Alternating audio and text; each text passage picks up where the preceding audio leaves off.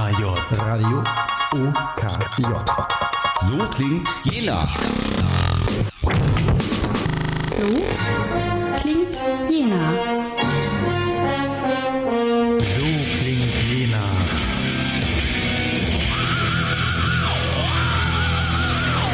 Täglich von 8 bis Mitternacht.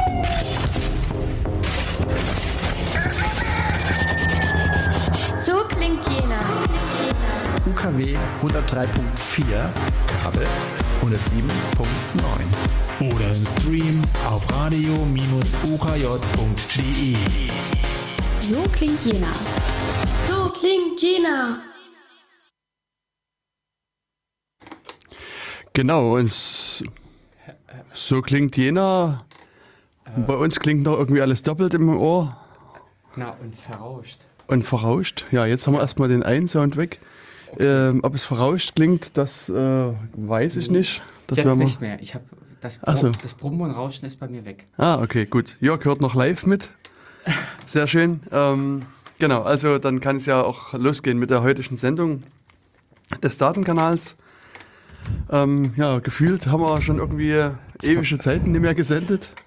Ja. Z- Zwei, zeigst du mir, zwei Monate? Genau, zwei Monate äh, ist meiner Erinnerung nach, äh, mussten wir leider aussetzen oder ja, es, im November war es ungünstig und auch im Oktober fiel die Sendung Okay, äh, zeitlich etwas unglücklich, sodass Ja. wir da leider nichts in dem Sinne äh, senden konnten, aber äh, heute, heute, wieder mal und mal sehen, ob das jetzt die letzte Sendung des Jahres wird. Das fiel mir nämlich auf den Weg her ein, denn wir haben ja dann theoretisch Ende Dezember wieder eine Sendung Richtig. und die fällt in die Weihnachtszeit. Also genau. Also meines äh, Wissens, wenn ich mich richtig erinnere, Mhm. müsste am 29.12. sein, wo wir Mhm. unsere Sendung haben. Und da bin ich traditionell in Leipzig. Äh, äh, traditionell. haha. also traditionell wirst du wahrscheinlich das gleiche, ja, äh, die gleiche Veranstaltung besuchen, aber äh, der Ort hat dieses Jahr gewechselt. Richtig. Genau, wir hatten ja auch schon klasse. eigentlich immer Ja. wieder, also im Januar meist davon berichtet und Mhm. vielleicht werden wir auch im Januar wieder so eine kleine Sendung dazu machen. Ähm, also zwischen den, zwischen den Jahren, Ja. also nach Weihnachten und vor Silvester, findet äh, der Chaos Communication Kongress statt. Mhm. Und ja, der hat so über die Jahre immer mal den Ort gewechselt. Also war zunächst in Hamburg, dann in Berlin, Mhm. lange Zeit, dann wieder in Hamburg und jetzt äh, kommt er nach Leipzig, Mhm. direkt in unsere Nähe. Ja. Ähm, aber ich glaube, das hat auch eher die Gründe des äh, Umbaus. In Hamburg wird doch irgendwas am Kongresszentrum gebaut, gell? Richtig. Aha, das CCH, das wird quasi komplett saniert, entkernt und, und neu gebaut. und äh, ja, in der Zeit kann natürlich dort kein Kongress äh, stattfinden. Und da ja, haben sich die Organisatoren quasi auf die Suche gemacht, Mhm. andere Locations geprüft und getestet und sind halt irgendwann zu dem Schluss gekommen, dass Leipzig so der passende Ort ist, sowas zu machen. Ich glaube, das ist insgesamt auch nicht äh, so leicht oder es gibt wenige Orte, an denen man eine derartige, äh, eine solch große Veranstaltung abhalten kann. Denn äh, es ist ja hier wirklich auch Platzbedarf, äh, Genau. äh, Inter, also Internet, äh, Leitung, äh, all solche Sachen. Und es muss zum Kongress passen. Richtig. Das, äh, ja, da kannst du ja dann mal berichten, wie es in Leipzig gelaufen ist. Denn das ist in, in Messerhallen, glaube ich. Richtig, genau. Mhm. In Das stelle ich mir jetzt auch nicht gerade so kongressmäßig vor, aber hm. Na, es wird sich dann zeigen, was die äh, diversen Teilnehmer dann draus machen. Ich meine, es ist, ist schon, ich denke, also mein Gefühl war, dass es doch immer ein bisschen Vorbehalte gegen so Messehallen gab. Mhm, ja. Aber wie du schon sagst, das ist halt, das letzte Mal waren es, glaube ich, 12.000 Leute, die Hm. den Kongress besucht haben. Dieses Jahr werden es sicherlich nicht weniger werden. Hm. Und von der Seite her braucht man einfach wirklich was, was Großes, was auch diese, die Leute, den Leuten Platz bietet. Ja, und letztendlich habe ich es auch selbst schon oft genug erlebt in den Messehallen. Da werden halt Bühnen und ähnliches eingebaut. Da bekommt man dann in dem Sinne auch schon eine Atmosphäre hin für ein Auditorium, dass man in dem Sinne einen Vortrag halten kann und nicht in dem Sinne auf flacher Ebene äh, sitzt und wo die Leute in, ab der fünften Reihe springen müssen, um irgendwie jemanden vorne sehen zu können. Genau. Also, Also, ja. Aber grundlegend, äh, in dem Sinne die Leipziger Buchmesse, äh, ich kann nicht sagen, wie viele da waren von den Besuchern her, Hm. aber in dem Sinne so ein, E- äh, so ein Ereignis, so ein Event ist ja auch gestemmt worden. Ja. ja.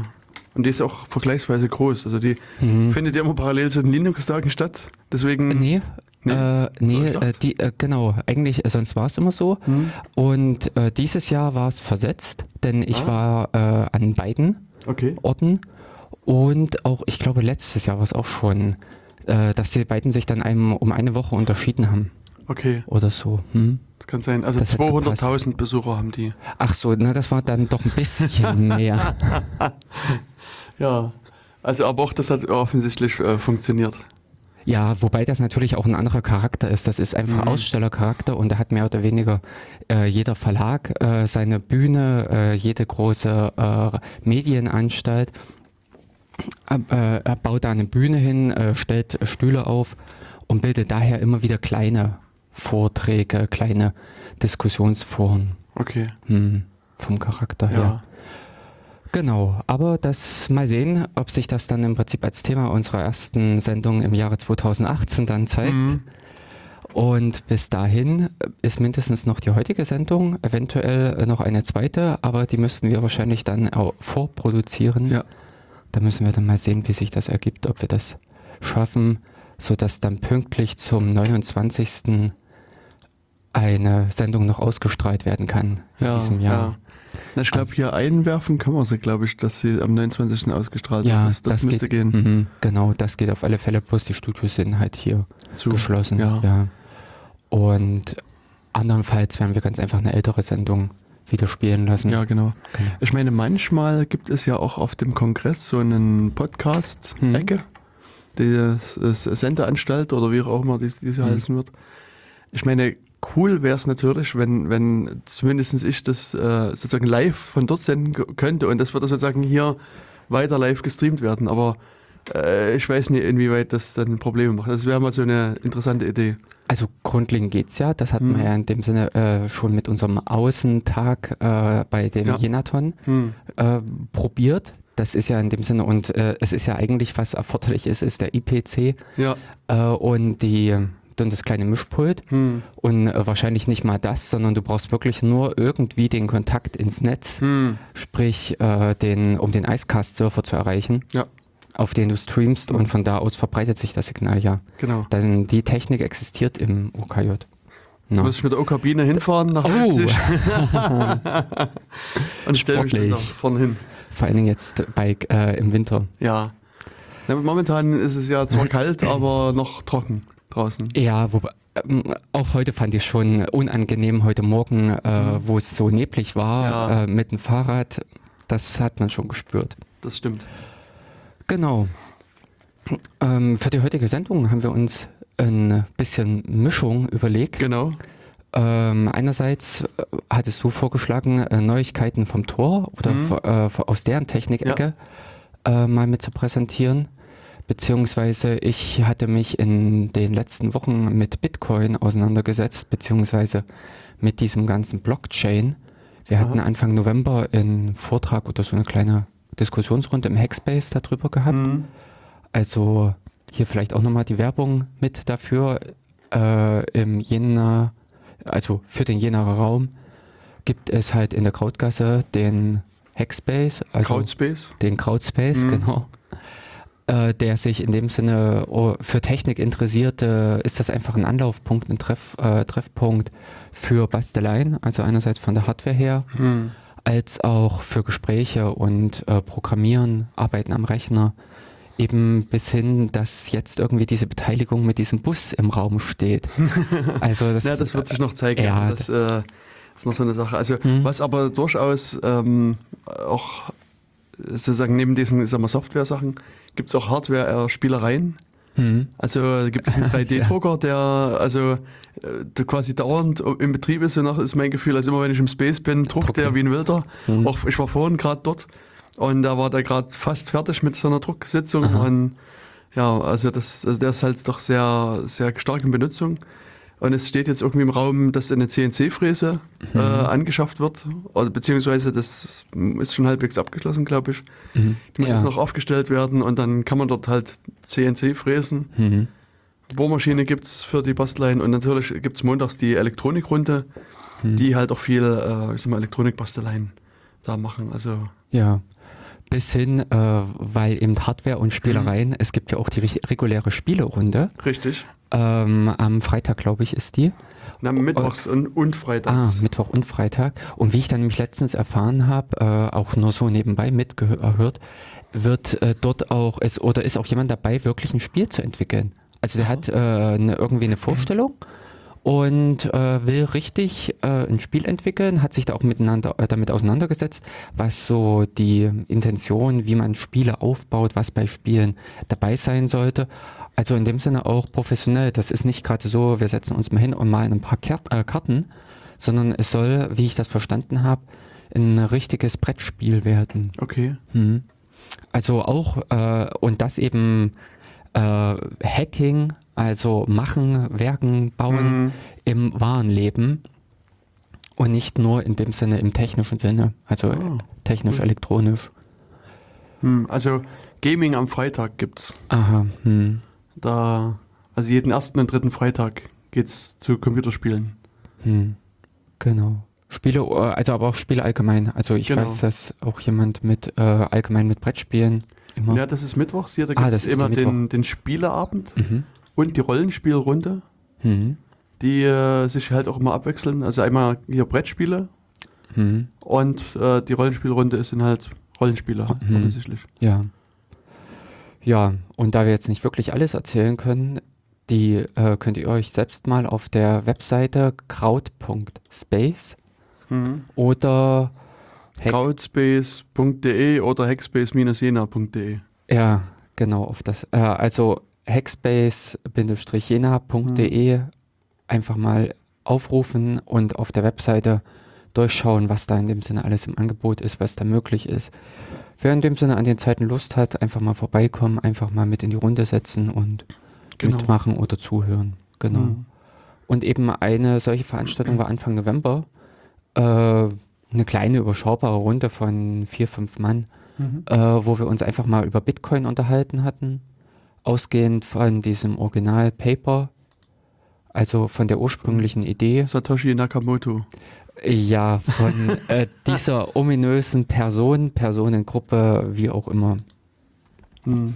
Genau. Gibt es gar keinen Eintrag hier in der äh, ja, auf der Seite. Also normalerweise hat die Webseite so Einträge für äh, irgendwelche, Gelaufene Veranstaltung. ja, aber das, Mhm. das fehlt hier. Naja, egal. Ja, und du warst offensichtlich dabei. Ich war dabei, genau, weil mich im Prinzip dieses ganze Thema äh, mal interessiert hat. Äh, einerseits habe ich im Anfang des Jahres bei den ganzen Planungen, wo es um diesen Jenaton, digitale Stadt und Mhm. solche Sachen ging, also was sich so in äh, Januar, Februar, März bewegte, war äh, äh, Mr. Blockspa äh, Blockchain dabei. Ähm, Aus Erfurt. äh, ja, Okay. jemand, der im Prinzip unermüdlich äh, betont hat, wie toll äh, und ähm, wie toll doch die Blockchain ist und Blockchain hier und Blockchain da. Mhm. Aber ich persönlich habe bisher noch nicht dieses Konzept verstanden gehabt. Mhm. Ich weiß nicht, was das in dem Sinne ähm, war oder ist. Und aus dem Grunde war für mich einfach dieser Vortrag recht äh, interessant. Es war einfach wirklich der äh, Stoß für mich, der Tritt, um einfach mal in das Thema einzusteigen. Okay. Ich selbst hatte mir das Paper äh, auch nicht zu dem Zeitpunkt durchgelesen gehabt, habe es aber mittlerweile jetzt getan, Hm. weil noch einige Fragen offen geblieben sind. Und ja, also mittlerweile kann ich die Frage beantworten, was im Prinzip die Blockchain ist. Oh, ja, da bin ich aber gespannt. Ja, und äh, äh, also ich muss leider sagen, das ist überhaupt nichts Neues, nichts Revol äh, Revolutionäres. Das, das musst du nochmal überlegen.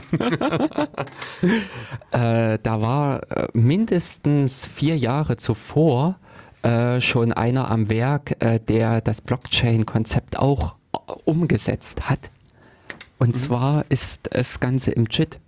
So wie JIT so, ja. aufgebaut ist, Mhm. dass äh, JIT, wer im Prinzip JIT und die Interne erkennt, das ist eine Blockchain.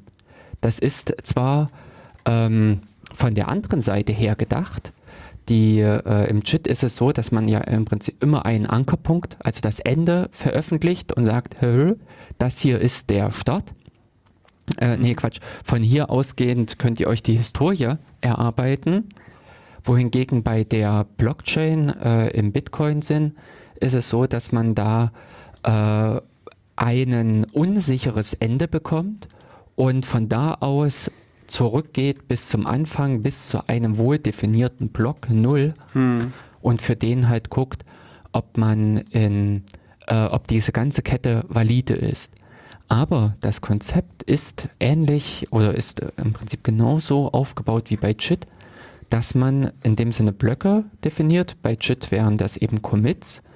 Und in so einem Block steckt genau der Verweis auf den Vorgänger drin. Das ist der Knackpunkt. Und innerhalb dieses Blocks wird jeweils äh, werden Daten aufgenommen. Und da ist einfach dadurch, dass ich am Ende, also aus dem JIT-Gedanken heraus, in dem Moment, wo ich sage, hier, das ist jetzt gültig, das ist der Zustand, du kannst es erkennen an der Prüfsumme, das, was bei JIT diese Commit-IDs, diese super langen Zahlen sind, das sind in dem Sinne immer nur Prüfsummen. Bei JIT sind das, glaube ich, auch SHA 256. Genau. Und bei, ähm, bei Bitcoin, die verwenden ein bisschen anderen Hashing-Algorithmus. Die verwenden so ein verschachteltes Ja. SHA 256 mit nochmal irgendwas drumherum. Aber im Grunde ist es auch wieder nur ein Hash, also es wird auch nur wieder eine Prüfsumme gebildet. Und diese Prüfsumme ähm, kennzeichnet im Prinzip diesen Block. Und da der Verweis auf den Vorgänger mit genau einer solchen Kennung enthalten ist, ist damit auch abgesichert, dass man äh, die, den Block zuvor bestätigt. Also in dem Moment hat man innerhalb des jetzigen Zustands beim JIT zum Beispiel gesagt, oh, was weiß ich, eben der Block mit der Prüfsumme 37 ist gültig.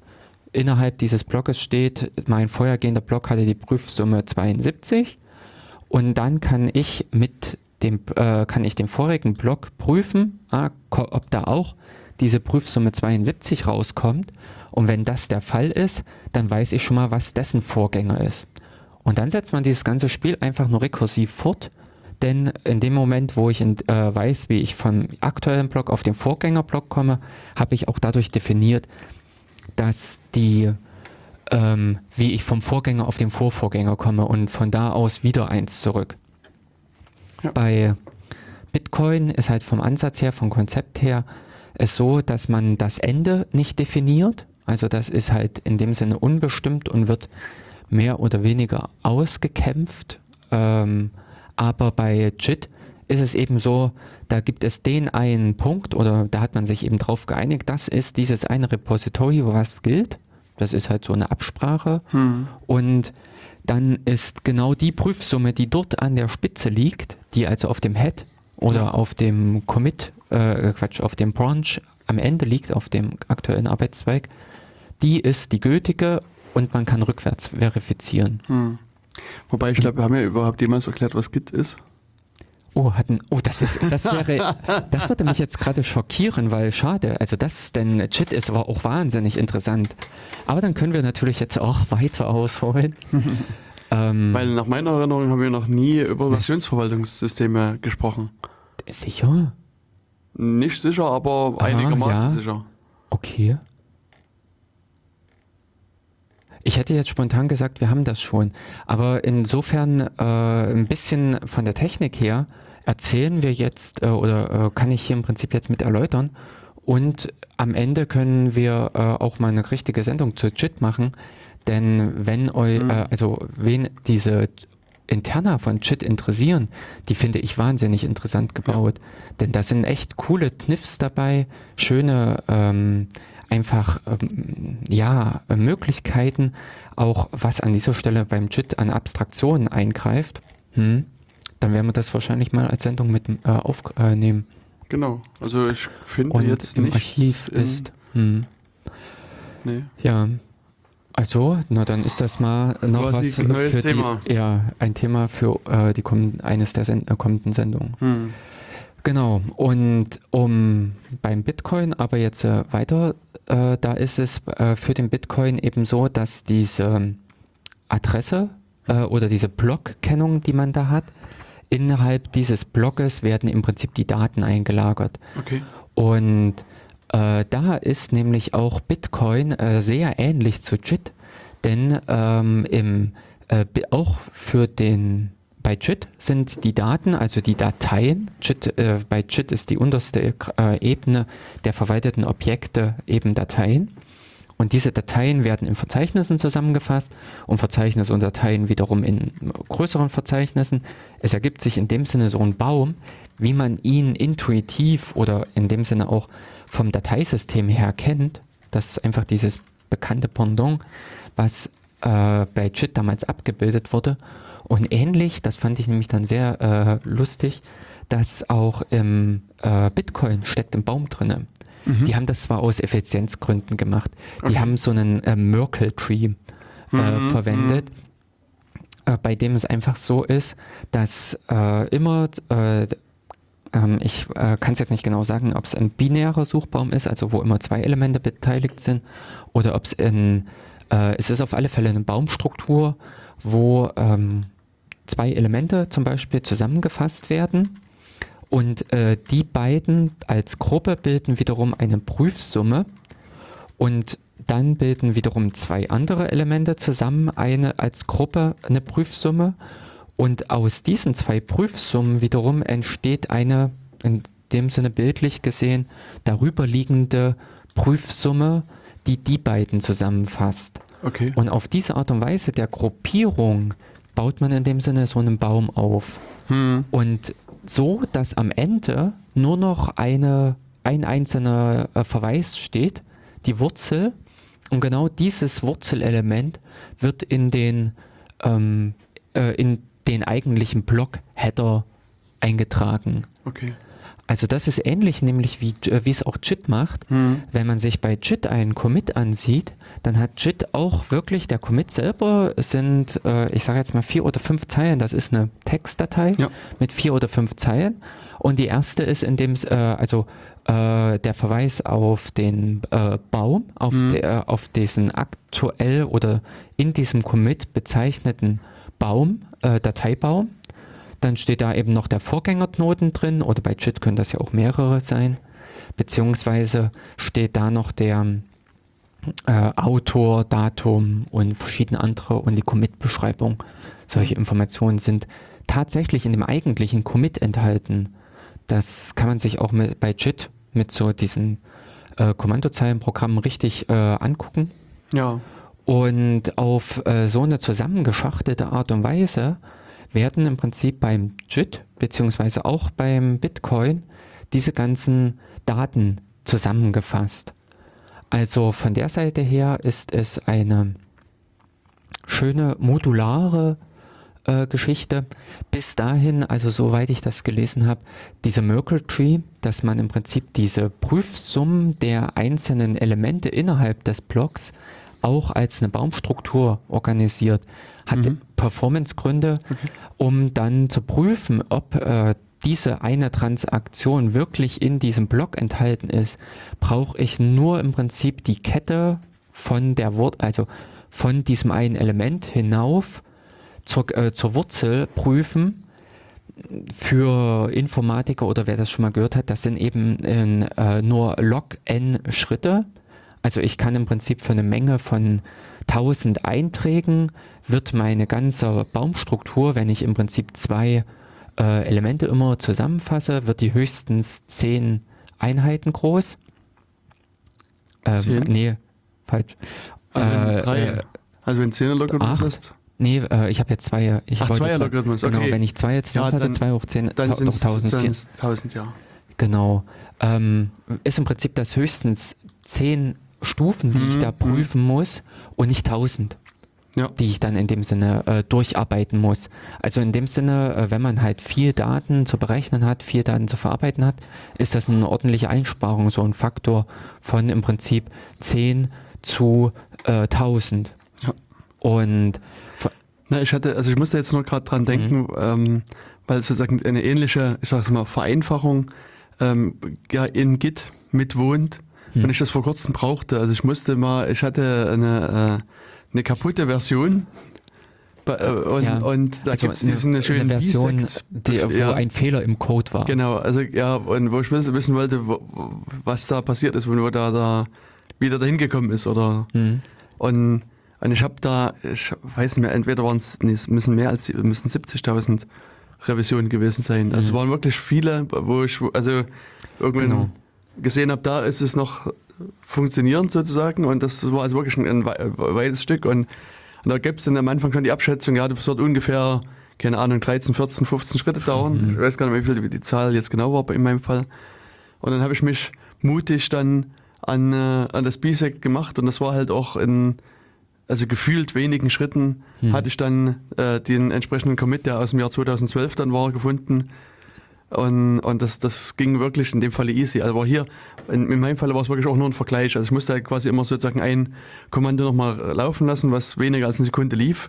Und da war ich halt schnell am Ende. Ich hatte es auch schon mal, dass ich einen Fehler gesucht habe und quasi dann immer den, also erstmal das, das, äh, die Version kompilieren musste, was mehrere Sekunden gedauert hat. Da musste ich laufen, den Fehler versuchen zu also provozieren. Und ich das weiß, dass ich das damals, also mit diesen, diesen die andere Fehlersuche habe ich im Rahmen einer Konferenz gemacht.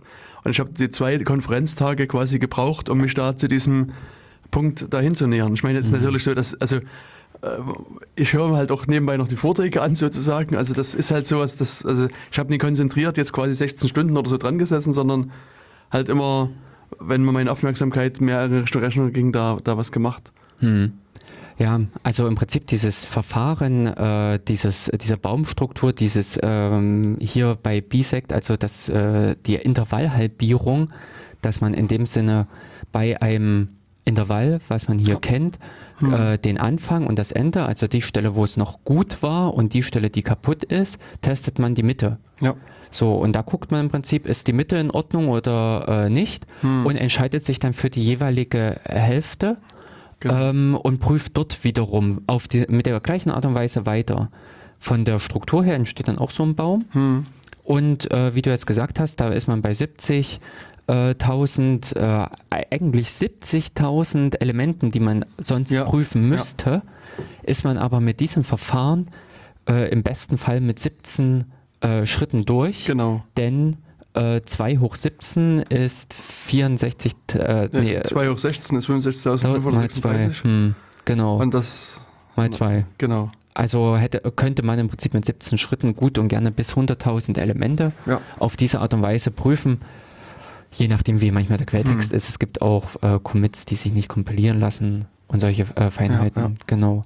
Aber auf diese Art und Weise kann man in dem Sinne auch in diesem Gedanken dieser Baumstruktur oder dieses Halbierens oder ja, Zusammenfassen immer von zwei Elementen bei Bitcoin zum Beispiel relativ schnell einen, äh, einen Eintrag in äh, so einem Blog prüfen Hm. mit einfach äh, wesentlich weniger Schritten, bis man im Prinzip an dem festen Ankerpunkt des äh, Wurzeleintrags in dem Blockheader ist. Ja. Genau. Und all diese äh, Einträge in einem Block bei Bitcoin sind Transaktionen. Das äh, habe ich dann auch im Prinzip alles mal, äh, mal angeschaut, mal solche äh, Bitcoin-Sachen angeschaut. Und das ist interessant, wie die das machen. Man gibt im Prinzip mit jeder Transaktion sein ganzes Geld aus. Man hat im Prinzip immer äh, äh, zu seiner eigenen Wallet, zu seiner eigenen Geldbörse gehört, äh, wenn man eine Transaktion vornimmt, schüttet man im Prinzip die komplette Geldbörse aus und äh, macht als äh, Ausgang äh, im Prinzip zwei Empfänger. Also interessant ist, diese Bitcoin-Transaktionen sind offen. Man kann beliebig viele Eingänge haben für eine Transaktion und beliebig viele Ausgänge, also äh, äh, Empfänger. Hm. Und an der Stelle hat man im Prinzip dann zwei Empfänger und ein Empfänger ist der eigentliche Empfänger, der andere Empfänger ist man selbst Ja. wieder. Also man lässt sozusagen im Prinzip mit jeder Transaktion das Geld rotieren, aber was nämlich dann praktisch dran ist, ich habe in dieser Transaktion dann meinen aktuellen Stand vermerkt. Also das ist, äh, das war für mich nämlich auch eine Frage äh, damals so im Rahmen dieses Vortrags oder in dieser Diskussion mit, äh, wie kriege ich raus, eben möglichst effizient, wie ist der Kontostand? Hm. Denn irgendwer kommt ja zu und sagt hier, ich möchte, ich überweise dir das Geld. Hat der das überhaupt? Ja. So, und da ist die Frage, wie, äh, wie macht man das? Und da sind die halt zu dieser, finde ich, genialen Lösung gekommen, dass die dort immer in eine Transaktion äh, mit die eigentliche Zieladresse reinpacken und das heißt, ich brauche einfach nur die letzte Transaktion finden, an der diese Adresse beteiligt war. Mhm. Und das ist sehr wahrscheinlich, also dass ich die irgendwo finde. Ja. Beziehungsweise, dass, äh, auch wenn ich die gefunden habe, brauche ich nicht weitergehen. Das Hm. ist nicht so ein unendlich in die Tiefe suchen bis hin zum Block Null, sondern ich habe dann, äh, kann dann aufhören. Und äh, an der Stelle halt diese Transaktion äh, für mich als gut markieren, als gültig markieren. Und das ist ein interessantes äh, Spiel, eine interessante äh, ähm, ja, Eigenschaft dieser, äh, dieses ganzen Entwurfs. Also, wie jetzt schon gesagt, im Prinzip eine Transaktion hat immer, äh, kann man sich auch, ich weiß nicht, wer in dem Sinne Buchhaltung, äh, so von äh, die richtige praktische Buchhaltung am besten noch auf Papier kennt. Und praktisch ist auch eine Transaktion mit so zu verstehen. Man hat da so ein Blatt. Auf der linken Seite sind die Zugänge, auf der rechten Seite die Abgänge. Ich weiß nicht, das ist im das- Buchhalt. Na gut, Vorsicht. ähm, Im Buchhaltungssinne ist das wiederum schwierig jetzt. Da müssen wir erstmal ausdiskutieren, auf welchem Konto wir wären. Richtig, genau. Das, äh, Aber äh, im Grunde, man kann es sich einfach vorstellen, man hat im Prinzip das Blatt in der Mitte geteilt. Auf der linken Seite steht im Prinzip meine Geld. mal einfach, eine Seite hat Eingänge und die andere hat Abgänge.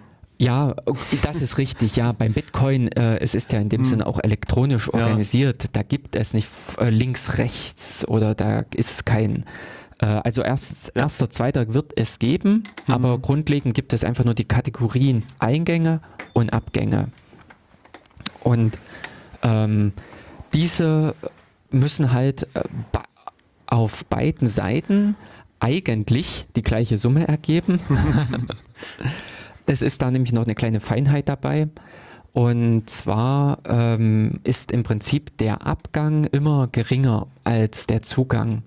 Es liegt mit daran, dass in diesem ganzen Konzept innewohnt, in diesem ganzen Bitcoin-Gedanken, dass derjenige, der sich um die Erhaltung des Bitcoins, also um die, das Bauen dieser Blöcke, diese, wie es eben heißt, Miner, diese Minenarbeiter, diese Schürfer, dass die auch entlohnt werden für ihre Arbeit. Also wenn die äh, kräftig am Werkeln sind und da einen neuen Block zusammenschrauben, dass die am Ende auch einen Lohn bekommen. Und genau dieser Lohn wird bezahlt von den Teilen, äh, von den Leuten, die an diesem Block, in dem Sinne von diesem Block am Ende profitieren und die müssen einen kleinen Obolus abgeben. Die müssen so eine Transaktionsgebühr bezahlen. Und das ist genau die Differenz. Also ist äh, zwischen der einen Seite und der äh, anderen Seite, zwischen der Zugangs- und Abgangsseite, ist immer ein äh, kleiner Unterschied, was im Prinzip die äh, Kosten für die Transaktion sind, Okay. die man als äh, Auftraggeber des, äh, der Transaktion bezahlen muss. Das ist insofern interessant. Ich habe mich im Prinzip dann auch durch dieses ganze Bitcoin-Konzept mit dem, was haben die da gemacht und warum haben die das gemacht, diese äh, Ideen dahinter, auch mal mit so einer, äh, mit dem Geldwesen bei uns Ah. auseinandergesetzt.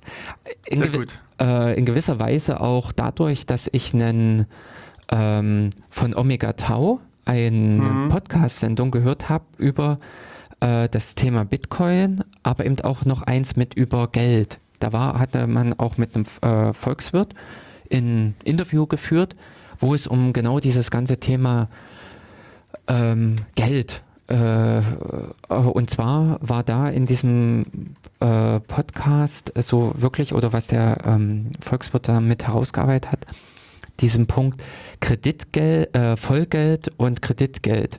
Das sind in dem Sinne zwei unterschiedliche Art und Weisen, wie man zu Geld kommt, also wie Geld im Ursprungssinn geschaffen wird.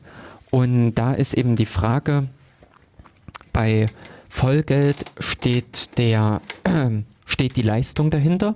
Ich bekomme nur in dem Sinne das Geldäquivalent äh, oder das Wertäquivalent, wenn ich die Arbeit geleistet habe.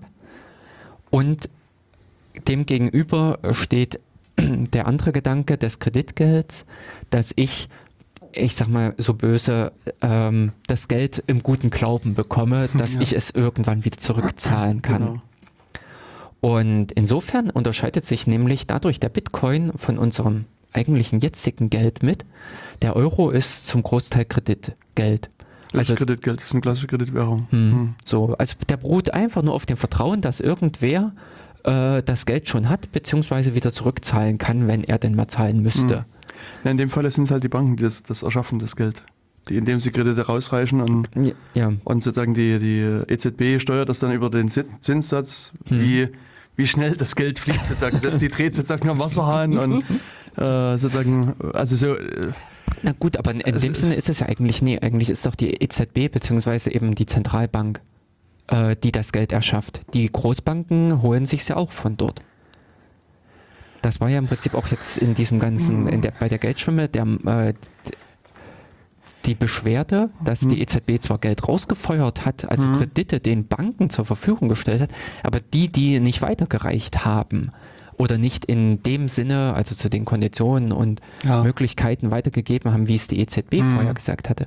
Aber eigentlich ist doch die Zentralbank, also früher war es oder ist es ja eigentlich auch, glaube ich, noch, Ja, die Bundeszentralbank äh, für uns das Hoheit-Ding. Bundesbank. Ich, Äh, der- oh, Denn, Entschu- ja, ich habe nur überlegt, dass, das- dass das Wort hörte sich so falsch an. Ich musste Ja. erst mal überlegen.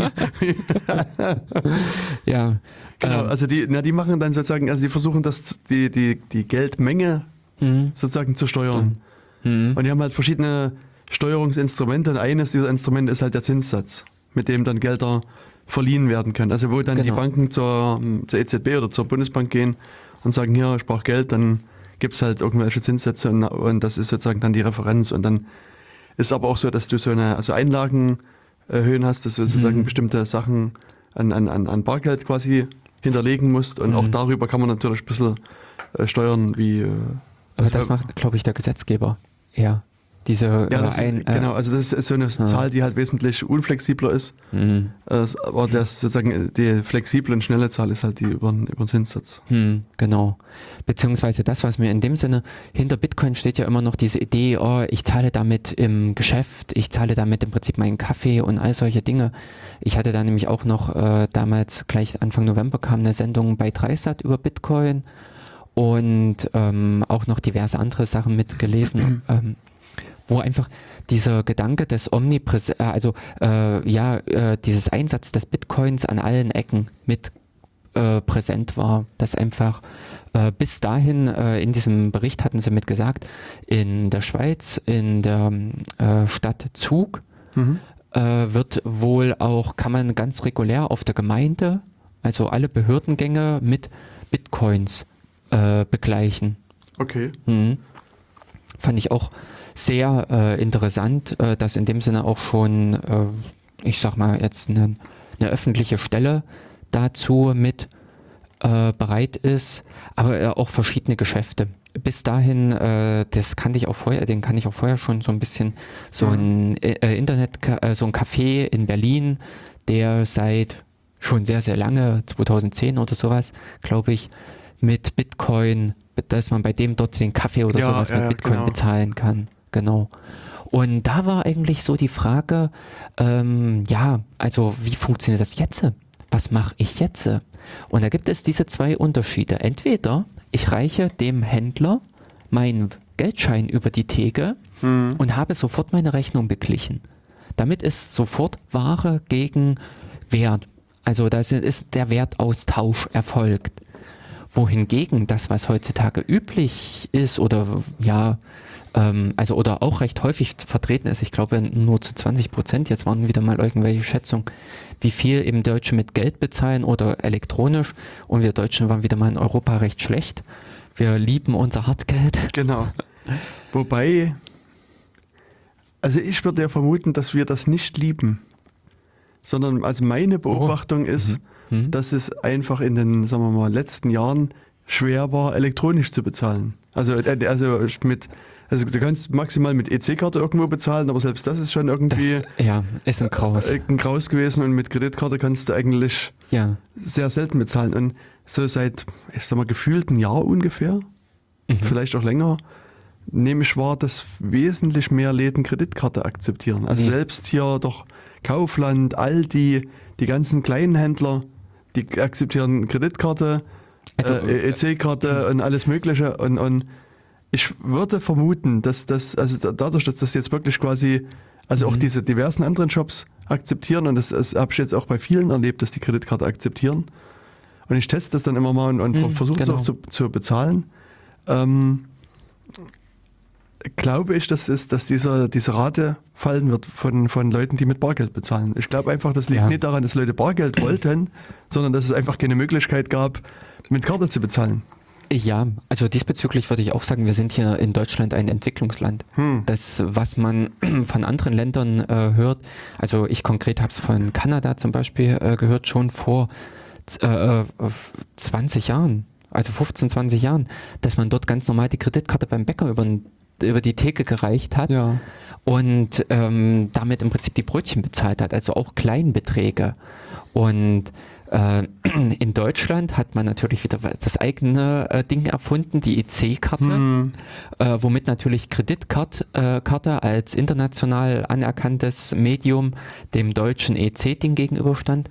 Und meine Beobachtung ist eben eigentlich, dass die Kreditkarten auf dem Rückgang sind ähm, wohingegen grundlegend äh, wesentlich häufiger jetzt äh, Bezahlen mit Karte grundlegend angeboten Okay. wird.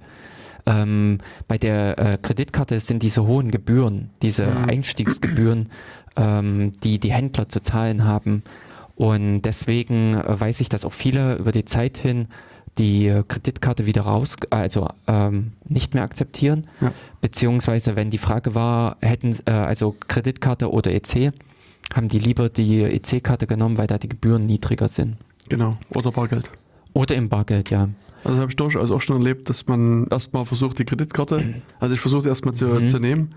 Und dann gibt es dann Stirnrunzeln und dann kann man doch bei einigen doch mal nochmal über den Preis nachverhandeln, wenn Oh. man mit Bar, Bargeld Zahl. über den Tisch äh, Ja. reicht. Und das, äh, ja, Hm. ist nicht immer so, aber manchmal schon. Ja, aber das eben dem geschuldet, dass für die Händler da hinten dran eben auch mit äh, Gebühren hängen. Hm. Ähm, und weil du jetzt auch eben sagtest, so dieses Bezahlen in Läden, mir ist das eben jetzt auch wieder massiv aufgefallen. Ich gehe an die Kasse, also oder Leute, die an der Kasse, an der Supermarktkasse mit Karte bezahlen, brauchen länger als jemand, der mit Bargeld bezahlt. Ja, Und äh, das ist ein Hemmnis. Das ist ein absolutes äh, Hemmnis im aber inwiefern ist das ein Hemmnis? Das stört dich als Kunde, der hinter dem Kreditkartentypen steht. Aber der, die Person, die mit Nee. Kreditkarte bezahlt, der ist es doch. Nee, mir, also mich persönlich nervt das auch. Ich habe einen Laden Okay. hier, Hm. wo meine Karte immer dreimal reingesteckt wird. ähm, Hm. Ich bin zum Glück nicht der Einzige, also das ist äh, ein bekanntes Spiel bei denen. Die haben Okay. entweder eine schlechte Verbindung zu Hm. ihrem Dienstleister oder was auch immer. Auf alle Fälle dieses so. Ich hätte da schon gut und gerne aus dem Laden sein können und stehe noch da und warte noch drauf, dass dieses blöde Gerät endlich mal sagt, äh, das ist äh, also Bezahlung abgeschlossen. Okay. Hm. Und deswegen, äh, das war mal vor einigen äh, Jahren, ich sag mal äh, vier Jahren oder sowas, Mhm. hatte Visa dieses Kontakt, äh, kontaktlose Bezahlen angefangen.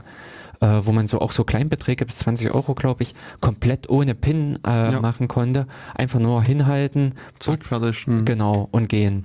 Das wäre praktisch, aber ich Mhm. habe kein Geschäft gefunden, bei dem das geklappt hat. Mhm. Bei der Tankstelle war zwar auch dieses Symbol, Ja. aber es hat äh, nicht funktioniert. Also und die haben mich auch äh, haben mir auch gesagt, dass auch schon mehrere Kunden probiert haben, äh, dass Das ging nicht. es gefühlt war, das wieder so ein Marketing-Ding. Aber ich meine, du brauchst ja auch ein Lesegerät, was dieses kontaktlose unterstützt. Also Genau, das hatten die. Ach, das hatten die, okay. Ja, also bei denen war eigentlich alles verfügbar. Äh, ihnen äh, wurde gesagt, dass das auch funktioniert. Es standen sich im Ja. Prinzip zwei Unwissende gegenüber, die Hm. da ein bisschen immer rumgespielt haben und dann aufgegeben. Okay. Und das ist schade. Also, denn das ist eigentlich genau das. In dem Sinne, in Deutschland hat leider äh, ja auch dieses Geldkarte gefloppt, Hm. ähm, was vor Jahren mal war. Vor 20 Jahren oder sowas, könnte das auch schon Kann gewesen sein, ja. Hm. McDonald's hat das dann mal auf einem großen Stil eingeführt gehabt, aber es hat auch nicht so wirklich gezündet, wo man auf der Karte selbst nochmal diesen kleinen Chip vorne mit drauf hat, über den Kleinbeträge einfach gehandelt werden. Also Mhm. sowas wie Kau äh, Kaugummi eben bei McDonald's, Ein äh, Einkauf für 5 Euro oder sowas. Man lädt vorher äh, einen Betrag auf und äh, dann wird der in dem Sinne von dies, von der Karte, also das stimmt nicht, ähm, Ja. aber äh, gefühlt wird er Mhm. von der Karte abgebucht. Genau.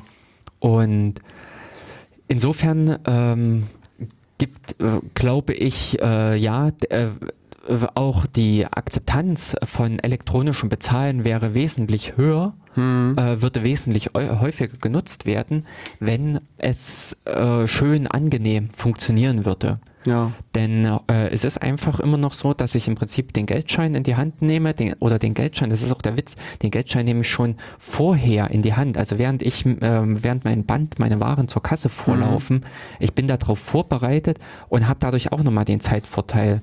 Also, Aber ich meine, deine Karte kannst du auch schon in die Hand nehmen. Das ist richtig, aber dann beginnt erst wieder die, äh, dann beginnt erst dieses Spiel. Das im Mhm. Prinzip, während im Prinzip die Verkäuferin äh, noch äh, das letzte Ding äh, drüber zieht, lege ich den Geldschein hin und während sie den, äh, die Abrechnung macht, packe ich noch meinen Artikel ins Dings von, also rein von den Arbeitsschritten, von den Arbeitsabfolgen an der Kasse äh, ist, finde ich, Bargeld ein Ticken im Vorteil. Aber Das kann sein. Das, Mhm. Ja.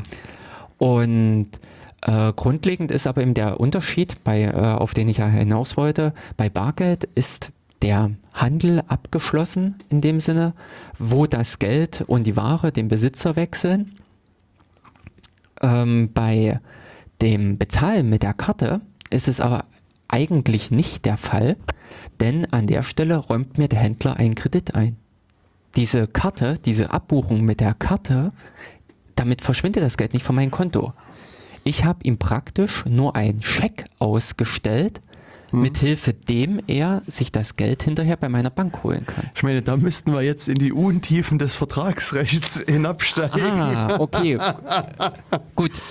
Ähm, also aus vertragsrechtlicher Sinne, äh, äh, im vertragsrechtlichen Sinne ist der Handel abgeschlossen. Ja, richtig. ja, genau. Denn Das- ich habe ihm eine Schuldverschreibung gegeben. Hm.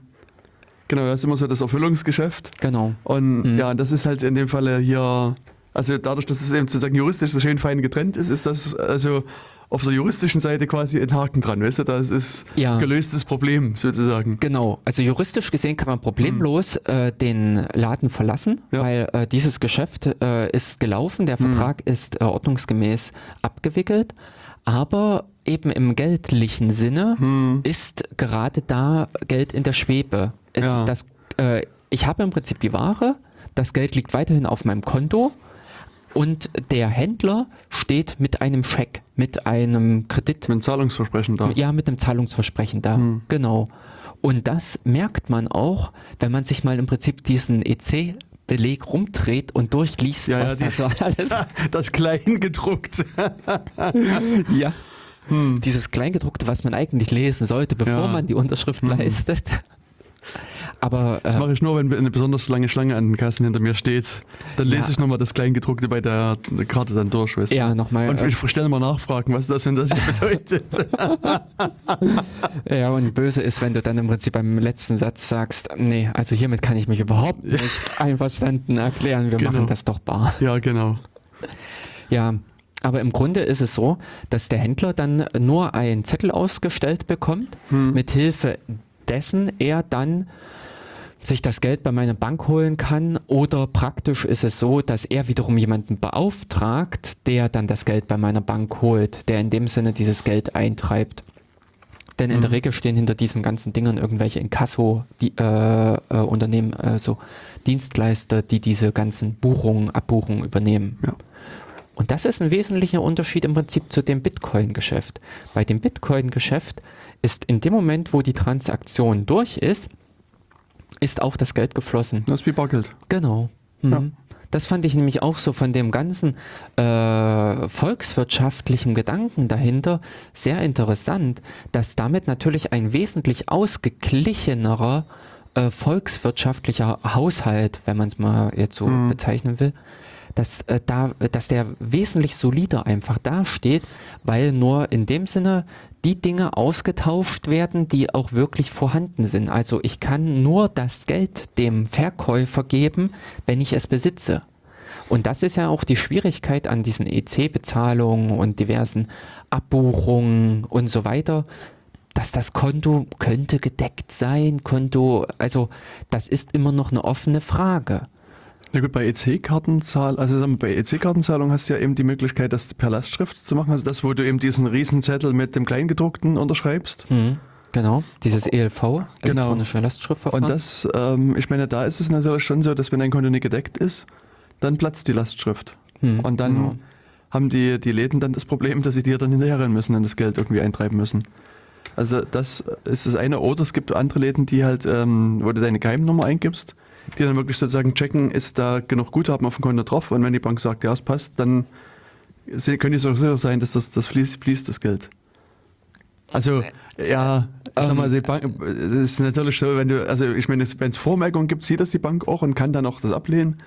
Aber wenn sozusagen das irgendwie einen Tag später nochmal die eine halbe Million von deinem Konto runtergeht, das kann die Bank dann vielleicht nie wissen. Also dann, äh, aber das, normalerweise wird das auch relativ schnell und zeitnah mit durchgebucht. Ja, ähm, genau, aber trotzdem, es ist in dem Sinne, dass da so eine Unsicherheit, eine Zeitspanne in dem Ja. Sinne drin äh, bleibt, wo der Händler, der Geschäftsmann mir einen Kredit einräumt. Ja. Und an der Stelle ist halt äh, dieses Versprechen, was ich ihm gegenüber geäußert habe, ähm, ja, das kann eben gut gehen oder nicht. Das ist in dem Sinne, ist vieles, glaube ich, in Deutschland oder so im, äh, ja, im allgemeinen Geschäftsverkehr, wo Geld in der Schwebe ist, beziehungsweise wo Geld doppelt existiert. Also wo, äh, Existiert es denn wirklich doppelt? naja, wenn, äh, je nachdem, wie man diese Schuldscheine betrachtet. Aber wenn man äh, wa echte Ware nur als äh, Waren und Gelder als äh, gri griffig und äh, Schul Schuldscheine, Versprechungen als, naja, könnte äh, äh, betrachtet, dann würde ich sagen, gibt es einen Zeitpunkt, an dem ich den, ähm, die Ware habe, Geld habe und der andere den guten Glauben an mich. Aber ist das nicht inhärent in unserem ganzen Geldsystem so, dass du, äh, dass das nicht mehr gedeckt ist durch irgendwas? Ja, genau Das- das. Also das passiert äh, oder gedeckt ist es nur im äh, Bargeldsinne. Ähm, Warum? Na, weil wir da alle den gleichen Glauben dran äh, teilen, Hm. dass das Bargeld echt ist. Ja, aber es gibt jetzt, also ich sag mal, früher war es ja so, dass das Geld, also dass es sozusagen eine äquivalente Menge an Gold oder sowas Mhm. im Hintergrund gab und, und nur das wurde dann auch ausgegeben an Geld. Also Ja, dieses, das, Aber das ist letztendlich auch egal, weil da hängt auch nur der Glaube dran, dass das Gold irgendwas wert ist. ja, oder ich meine, du kannst auch das an irgendwas anderes binden, an, aber es ist Genau. so, dass das natürlich spektakulär geplatzt ist, dieses, dieses äh, G- Geld, äh, also Gold, das, die diese Goldpreis- Goldbindung. hm. Ist Also, pr- naja, das gibt diesen, äh, das Bretton Woods-System, was, was sozusagen Hm. der Hintergrund ist. Und das ist dann irgendwann in den 70er Hm. Jahren, glaube ich, so sehr spektakulär dann ähm, auseinandergebrochen. Ah, okay, Ähm, das habe ich gar nicht mehr. Ich dachte, das war nur ganz normal dann aufgegeben worden, weil sie es einfach nicht mehr so richtig erhalten können. Aber dass es mit einem ordentlichen Kracher aufge äh, auseinandergefallen ist, Mhm. das weiß ich gar nicht mehr. Mhm. Aber ähm, im Also Grunde. gut, bin ich jetzt nicht, nicht genug vorbereitet, das ist nur so Mhm. altes. Nee, aber das, Ähm. äh, also eben mit den 70er Jahren und sowas, das äh, kann ich auch, das hatte ich jetzt auch in Erinnerung von dem Ganzen. Ja, also hier 73 gab es den Mhm. Zusammenbruch, aber hier also ist ein längerer Wikipedia-Artikel, Okay. der dazu. Aha. Äh, Aber im Grunde war auch diese Goldpreisbindung nur der Glaube daran, Ja. dass Gold irgendwas bedeutet. hm. Aber insofern äh, sehe ich halt diesen Glauben an die Währung als die staatlich ausgegebene Währung immer noch höher. Also da sehe ich noch die größere Sicherheit drinne, den Geldschein in der Hand zu haben und an den Zettel zu glauben, anstatt auf so einen komischen äh, EC irgendwas Abbuchungs. Aber es ist ja letztlich auch nur eine, eine, ein, ein Zahlungsversprechen, was dir in dem Falle jetzt die EZB gibt. Das, also sozusagen, das, also das, das ist, sagen wir so, äh, ich weiß die aktuellen Grenzen gar nicht mehr. Früher zu D-Mark-Zeiten war es so, dass du Münzen hm? nur bis zu einem gewissen Betrag einlösen konntest, garantiert. Ah, Also hm, sozusagen, äh, ja. also die, alles, was unter einem Euro, äh, unter einer Mark, D-Mark war, Mhm. also in der Summe waren es, glaube ich, 5 Mark. Also wenn du sozusagen 1 Cent Münzen bis 5 Mark hast, haben- sind die eingelöst worden. Und ich glaube, bei über äh, einer Mark waren es 20 Mark. Aha. Also das, das war sozusagen, bis dahin hast du sozusagen dein Geld wiedergekriegt. Ja. Und bei Scheinen war, Scheine waren das das gesetzliche Zahlungsmittel. Das heißt sozusagen, du konntest mit dem Schein hingehen, Hm. also, in, Ja. oder, also Na. dann konntest du damit auch garantiert sozusagen Geld einlösen. Das, das, Hm. Und jetzt die aktuellen Grenzen weiß ich gar nicht, wie, das, wie die jetzt sozusagen von, von der EZB festgelegt worden sind. Aber das ist sozusagen dein, ähm, dein offizielles Zahlungsmittel sozusagen. Das, das, ähm, Genau. Wo die, die EZB quasi Geld druckt, sozusagen Mhm, Geld ja klar, rausgibt so. und dann Mhm. ähm, das unters Volk mischt. Ja. Die, äh, genau, dieses Ding. Und Mhm. äh, was ich auch finde, äh, genau dieses Geld äh, kann ich an vielen verschiedenen Stellen, also Mhm. Ja. in dem, hm, Nee, was ich jetzt eigentlich sagen wollte, ist, dass es kann ja durchaus sein, dass, dass jetzt der Staat keine, keine Möglichkeit mehr hat, das Geld wieder einzulösen. ja, aber ähm, das, äh, das ist halt dieses grundlegende, der grundlegende Glauben an Mhm. dieses Geld-Ding, äh, dass der Staat solvent ist. Also äh, diesbezüglich wissen wir ja aufgrund unserer äh, Schulden, Mhm. dass wir eigentlich eher insolvent sind. Es gibt so einen schönen Spruch, Staaten können nicht pleite gehen, sie können nur mehr Schulden machen. Ja. Aber es ist so. Es ist, Ja. äh, so ist es einfach. Ja, Und- beziehungsweise dann, ähm, es gibt ja schon immer mal Situationen im Leben von Staaten, wo dann die Kreditgeber sagen, Mhm, Es geht nicht weiter. ja genau. Mhm. Und dann gibt es entweder einen Schuldenschnitt, Mhm. wo dann alle sich einigen, dass man mal hier die große Säge, die Schuldensäge nimmt und dann da was absägt. Oder also wie bei, also ich glaube Griechenland ist so ein Beispiel mit diesem europäischen Rettungsfonds, wo sich eigentlich alle immer weigern, Schuldenschnitt Ja, für Griechenland genau. zu machen, Ja. Sondern da äh, also wie es sozusagen nach außen hin verkauft wird, immer mehr Geld nach Griechenland reinstecken. Ja. Aber es gibt auch genügend andere Länder. Also Hm. Ja. eben, äh, die südamerikanischen Länder sind ja auch öfter mal mit diesen Sachen, äh, mit der hohen Verschuldung und sowas. genau. Ja. In, ähm, in den Medien oder sowas. Hm. Ja, es ist auch so, man gucke nur an den großen Bruder, USA. Äh, ach, an den Gro Ja, ich, ich war gerade noch östlich gerecht. gewandt. Ähm, die haben ja auch immer mal wieder das Problem, dass es so zu diesem äh, äh, Ähm, Government Sh- Shutdown oder Ja, so kommt, genau. also wo dann eben keine neuen Kredite aufgenommen werden dürfen und wo Mhm. dann die Angestellten nach Hause geschickt werden und quasi das Regierungshandeln zum Stillstand kommt. Und Mhm. also, sag mal, wir haben jetzt eine Woche ungefähr noch Zeit, Hm? also bis zum 8.12., dann läuft dort auch so ein, Ah. Äh, s- irgendein- also so ein Gesetz oder irgendeine eine Verordnung aus. Mhm. Und äh, ich sag mal, die sind am Verhandeln, wie es danach weitergeht. Oh, oho. Also das kann ja auch, kann auch noch interessant werden, genau. Ha. Also Ja. kann auch durchaus sein, dass es am 8.12. dann noch zu so einem Shutdown kommt. Hm. Also unter Obama war es auch mal so, dass es da genau.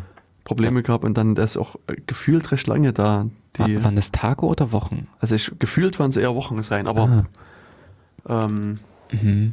Ähm, das war irgend, äh, ich dachte, äh, also im Herbst rum, September Ja. oder Oktober war das mal. Und ich hätte aber jetzt gesagt, das waren nur wirklich äh, zwei, drei Tage, wo äh, aus war, Mhm. wo die Mitarbeiter zu Hause bleiben mussten oder ja, wo sie in dem Sinne nicht bezahlt werden konnten.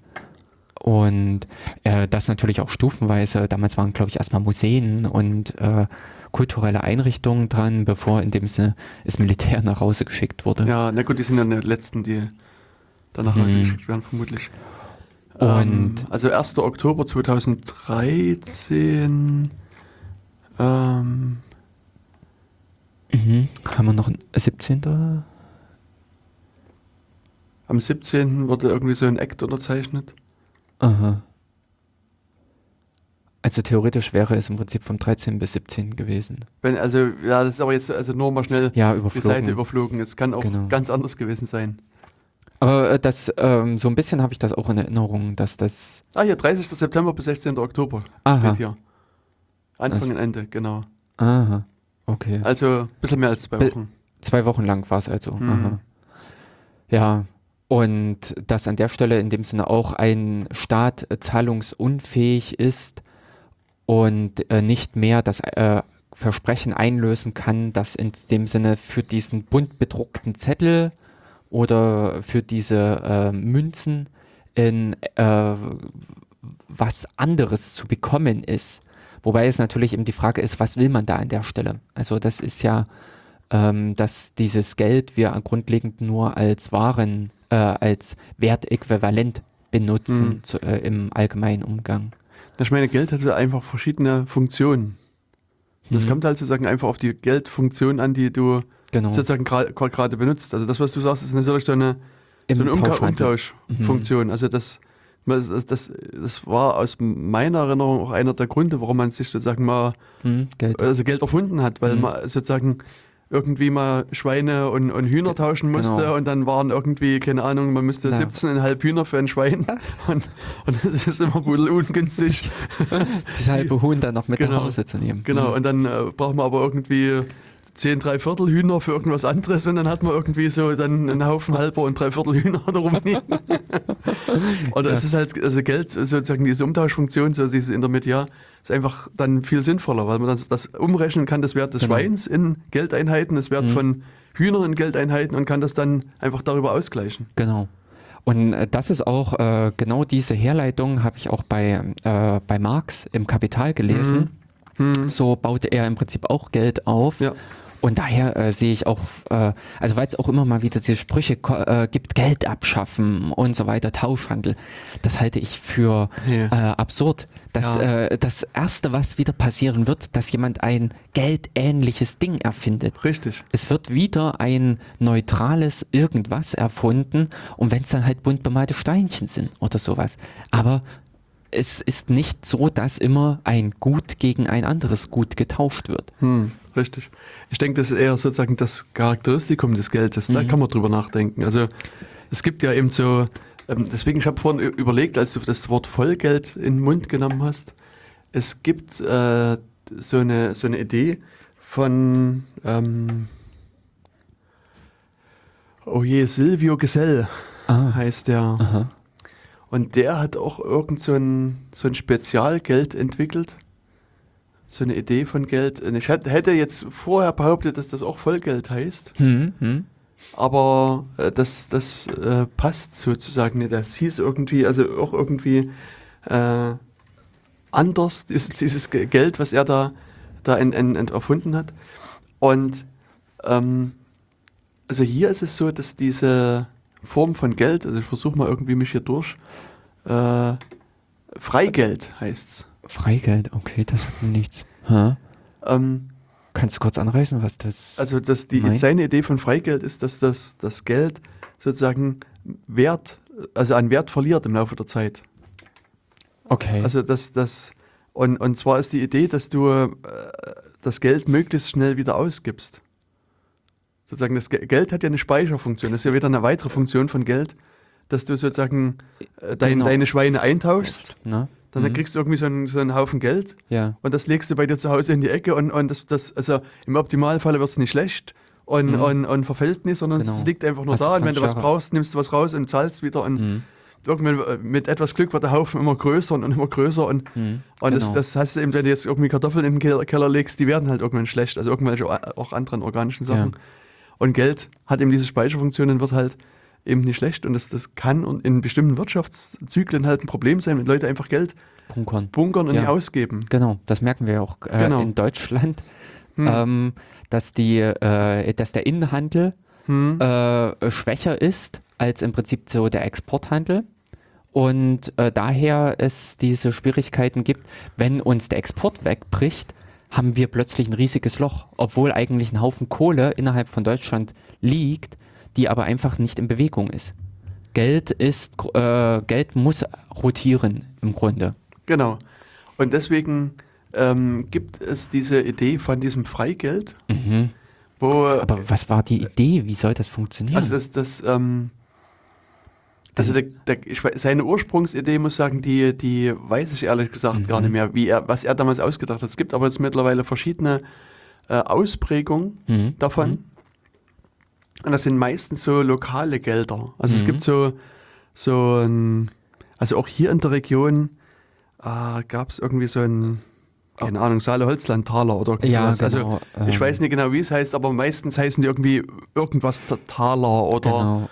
oder bla bla Münze oder Hier bei ähm, Hinterkala in äh, so einem Grund. Ähm, Rheintal, Rheintaler. Keine äh, Ahnung. Ja, ähm, genau. Aber äh, ja, diese Re äh, Regionalwährungen äh, gibt es äh, viele in Deutschland.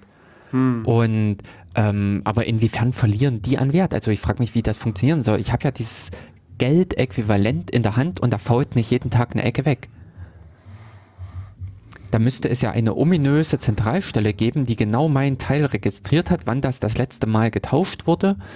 Und dementsprechend ist es in, ähm, äh, hätte ich, also können die dann von dem was abschneiden, etwas entwerten, was natürlich ein, äh, finde ich, ein logistischer Aufwand ist, weil dann muss ja im Prinzip der neue Händler äh, Bescheid bekommen, äh, dass das, also das kann meiner Meinung nach nur funktionieren, wenn man es, das Geld nicht in der Hand hat, sondern bei der Bank auf dem Konto liegen hat. Dann kann die Bank äh, im großen Register registrieren, ah, okay, der hat jetzt das Geld so und so lange liegen, dann ziehen wir den mal ein bisschen was ab. Die, äh, daher Das die ist, Idee, ja, das, das ist, ähm, ich, wie gesagt, das war, ist jetzt auch so eine, ist so eine Sache, die ich, wie gesagt, Genau. nie vorbereitet habe. Das ist, ist ähm, müsste ich jetzt nochmal noch mal irgendwo nachlesen, ähm, wie das jetzt sozusagen praktisch umgesetzt wird. Ähm, ich kann dir dann hinterher einen Link Mhm. liefern und da kannst du dir das nochmal genau durchlesen. Aber es ist, Mhm. ähm, ist halt durch, wie gesagt, es wird umgesetzt. Das ist den, genau den Rheingauer gibt es zum Beispiel auch. Das ist auch Mhm, sowas, ja, was mir na? ähm, und, und es gab auch irgendwie in Bayern so einen, was auch so nach so einer Region benannt worden Ja. ist. Aber ja, f- Genau, so ein. Taler. Und, und aber wie gesagt, ich habe vergessen, wie die das realisieren, dass das Geld weniger wird. Und ich hatte gerade jetzt noch geguckt, weil ich höre auch so einen Podcast, der Mhm. ähm, äh, da so interessante Sachen mitbringt. Und zwar heißt das der äh, heißt es Zeitsprung. Mhm. Äh, Zeitsprung.fm ist so die Webseite. Und es sind zwei Historiker, die sich immer irgendwelche Themen. Themen rausnehmen Mhm. und, und da irgendwie eine interessante Geschichte darum erzählen. Und die haben im Zeitsprung in der Sendung 87 über die Einführung von Freigeld gesprochen Aha. und das Wunder von Würgel. Und, und dabei, also ähm, war es halt in der Tat so nach meiner Erinnerung jetzt so, dass diese, diese Stadt Würkel eben auch so, so Freigeld eingeführt hat, was, ähm, äh, was so nach und nach wert, also weniger wert wird. Und das hat eben auch die Leute veranlasst, ähm, da das Geld eher auszugeben, es wieder sozusagen in den Wirtschaftskreislauf reinzustecken. Und dadurch äh, war eben Würkel eine der Stadt, die äh, diese Wirtschaft, also keinerlei äh, starken Wirtschaftsprobleme hat. Also es war 1930er Jahren, also zu Zeiten dieser Wirtschaftskrise. Und Würkel hat es da geschafft, diese Wirtschaftskrise äh, halbwegs gut ähm, zu, zu überstehen ne, und, und zu überwinden. Also Das Einzige, was mir im Prinzip jetzt einfällt, das ist ja unsere Inflation. Also wenn ich im Prinzip die Kohle heute hinlege, Hm. äh, aufgrund der Inflation ist die morgen weniger wert. Der Geldschein. ja, Also in dem Sinne, äh, auch in unserem jetzigen Geld Hm. ist ein gewisser Verfall drin, wenn ich ihn, ähm, äh, wenn ich einfach nur das Geld ruhen lasse. genau. Ja, deswegen, also äh, hast aber bei der Inflation hast du das Problem, dass diese Inflation ist, wird ja in Prozent gemessen. Hm. Und wenn die halt, ich sag mal, jeden, jedes Jahr 10% steigt, also das ist, ist jetzt, also um, um eine beliebige Ja, Zahl zu mhm. nennen, äh, dann hast du ja diesen Zinseszinseffekt und das ist ja ein exponentielles Wachstum, was es dann gibt. Also wenn äh, ach so, ähm, aber beim Geldverlust, Beim- bei ja, das ist kein Geldverlust. linearer. Genau. Ja, das ist, ja, stimmt. Das, das, das ist sozusagen zum einen Problem und damals, also zu den 30er Jahren, gab es eben keine Inflation, sondern eine Deflation. oh, Also interessant. quasi, Ha? das, und, und da, dadurch da, haben, also war es für die Leute wesentlich besser, das Geld Mhm. liegen zu lassen, weil nächsten Tag war es mehr wert und zwei Tage später war es noch mehr wert und so weiter. Und haben also das Geld wirklich gebunkert und, Ah. und, und, äh, und hatten auch keinen Anreiz, das auszugeben, weil, weil es wurde ja mehr wert. Also je mehr Geld sie sozusagen angehäuft haben, desto besser war es für sie. Und das, äh, das hat nicht geklappt. Und, und das und da und mit diesem Freigeld, mit Ja, diesem mit ja. dieser eingebauten, mit dem Verfall, sind die Leute aber dann, gab es wieder, wieder einen Anreiz, was zu kaufen. Genau. Hm. Und, und, und da, und das hat eben Würgel, Mhm. also hat der Stadt Würgel und der Umgebung was gebracht, weil, weil die Okay. Leute eben wirklich dann das Geld ausgegeben haben. Denn das Interessante ist, genau dieses, diesen Punkt, der wird in dem Podcast, äh, den du auch aufgeblendet hattest, äh, vom ähm, äh, Omega Tau, wo es um dieses Vollgeld und ähm, Kreditgeld geht, da wird genau das angesprochen und der prognostiziert aber das umgekehrte Verhalten. Der äh, sagt im Prinzip eine äh, geringe Deflation, also so im äh, 1% oder 0, äh, äh, Prozentbereich, äh, wäre äh, genauso gesund. Genau, ja, also es- das, also ich, wie gesagt, die, die genauen Zahlen kenne ich nicht, Entschuldigung, dass ich jetzt unterbrochen habe, aber Mhm. Nee, nee. man geht so zwischen 1 und 2 Prozent Inflationsrate aus. Das ist mal so eine gesunde Nee, ich sprach jetzt von Ach so, Deflation. Ach so, Deflation. Ja, okay. da, das hatte der nämlich. Das ist, äh, das ist so dieser Vergleich, den dieser Volkswirtschaftler in diesem Podcast gezogen hatte, zwischen eben unserem jetzigen Geld, unserem Giralgeld, also was in dem Sinne über Konten läuft und wo dieser Glaube an den Kreditnehmer dahinter steht, dass dort äh, auch eben inhärent diese Inflation drinne ist und ähm, während im Bitcoin zum Beispiel oder im, ja, was in dem Sinne in Vollgeld ist, weil dort äh, tausche ich wirklich immer den einen Wert gegen den anderen Wert und nicht irgendwie äh, diesen Glauben daran, also die Kreditgabe.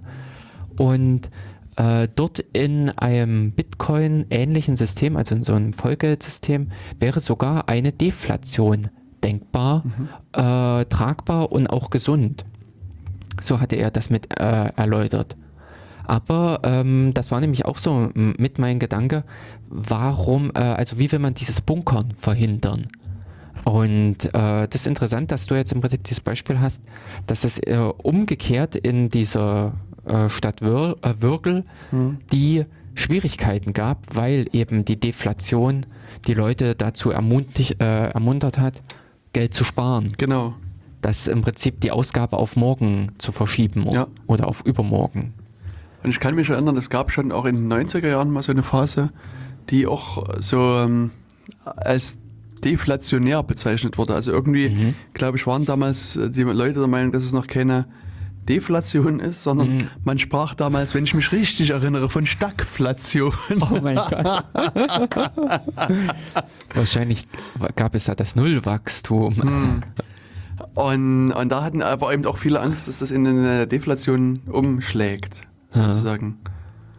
Ähm, Okay. Ja, aber also das, Mhm, äh, Ja, interessant. Also äh, äh, grundlegend halte ich es aber äh, für ungünstig, dass äh, in dem Sinne der Glaube äh, dieses Kredit, diese Kreditgabe, dieses Kreditgeldsystem halte ich intuitiv für äh, schlecht.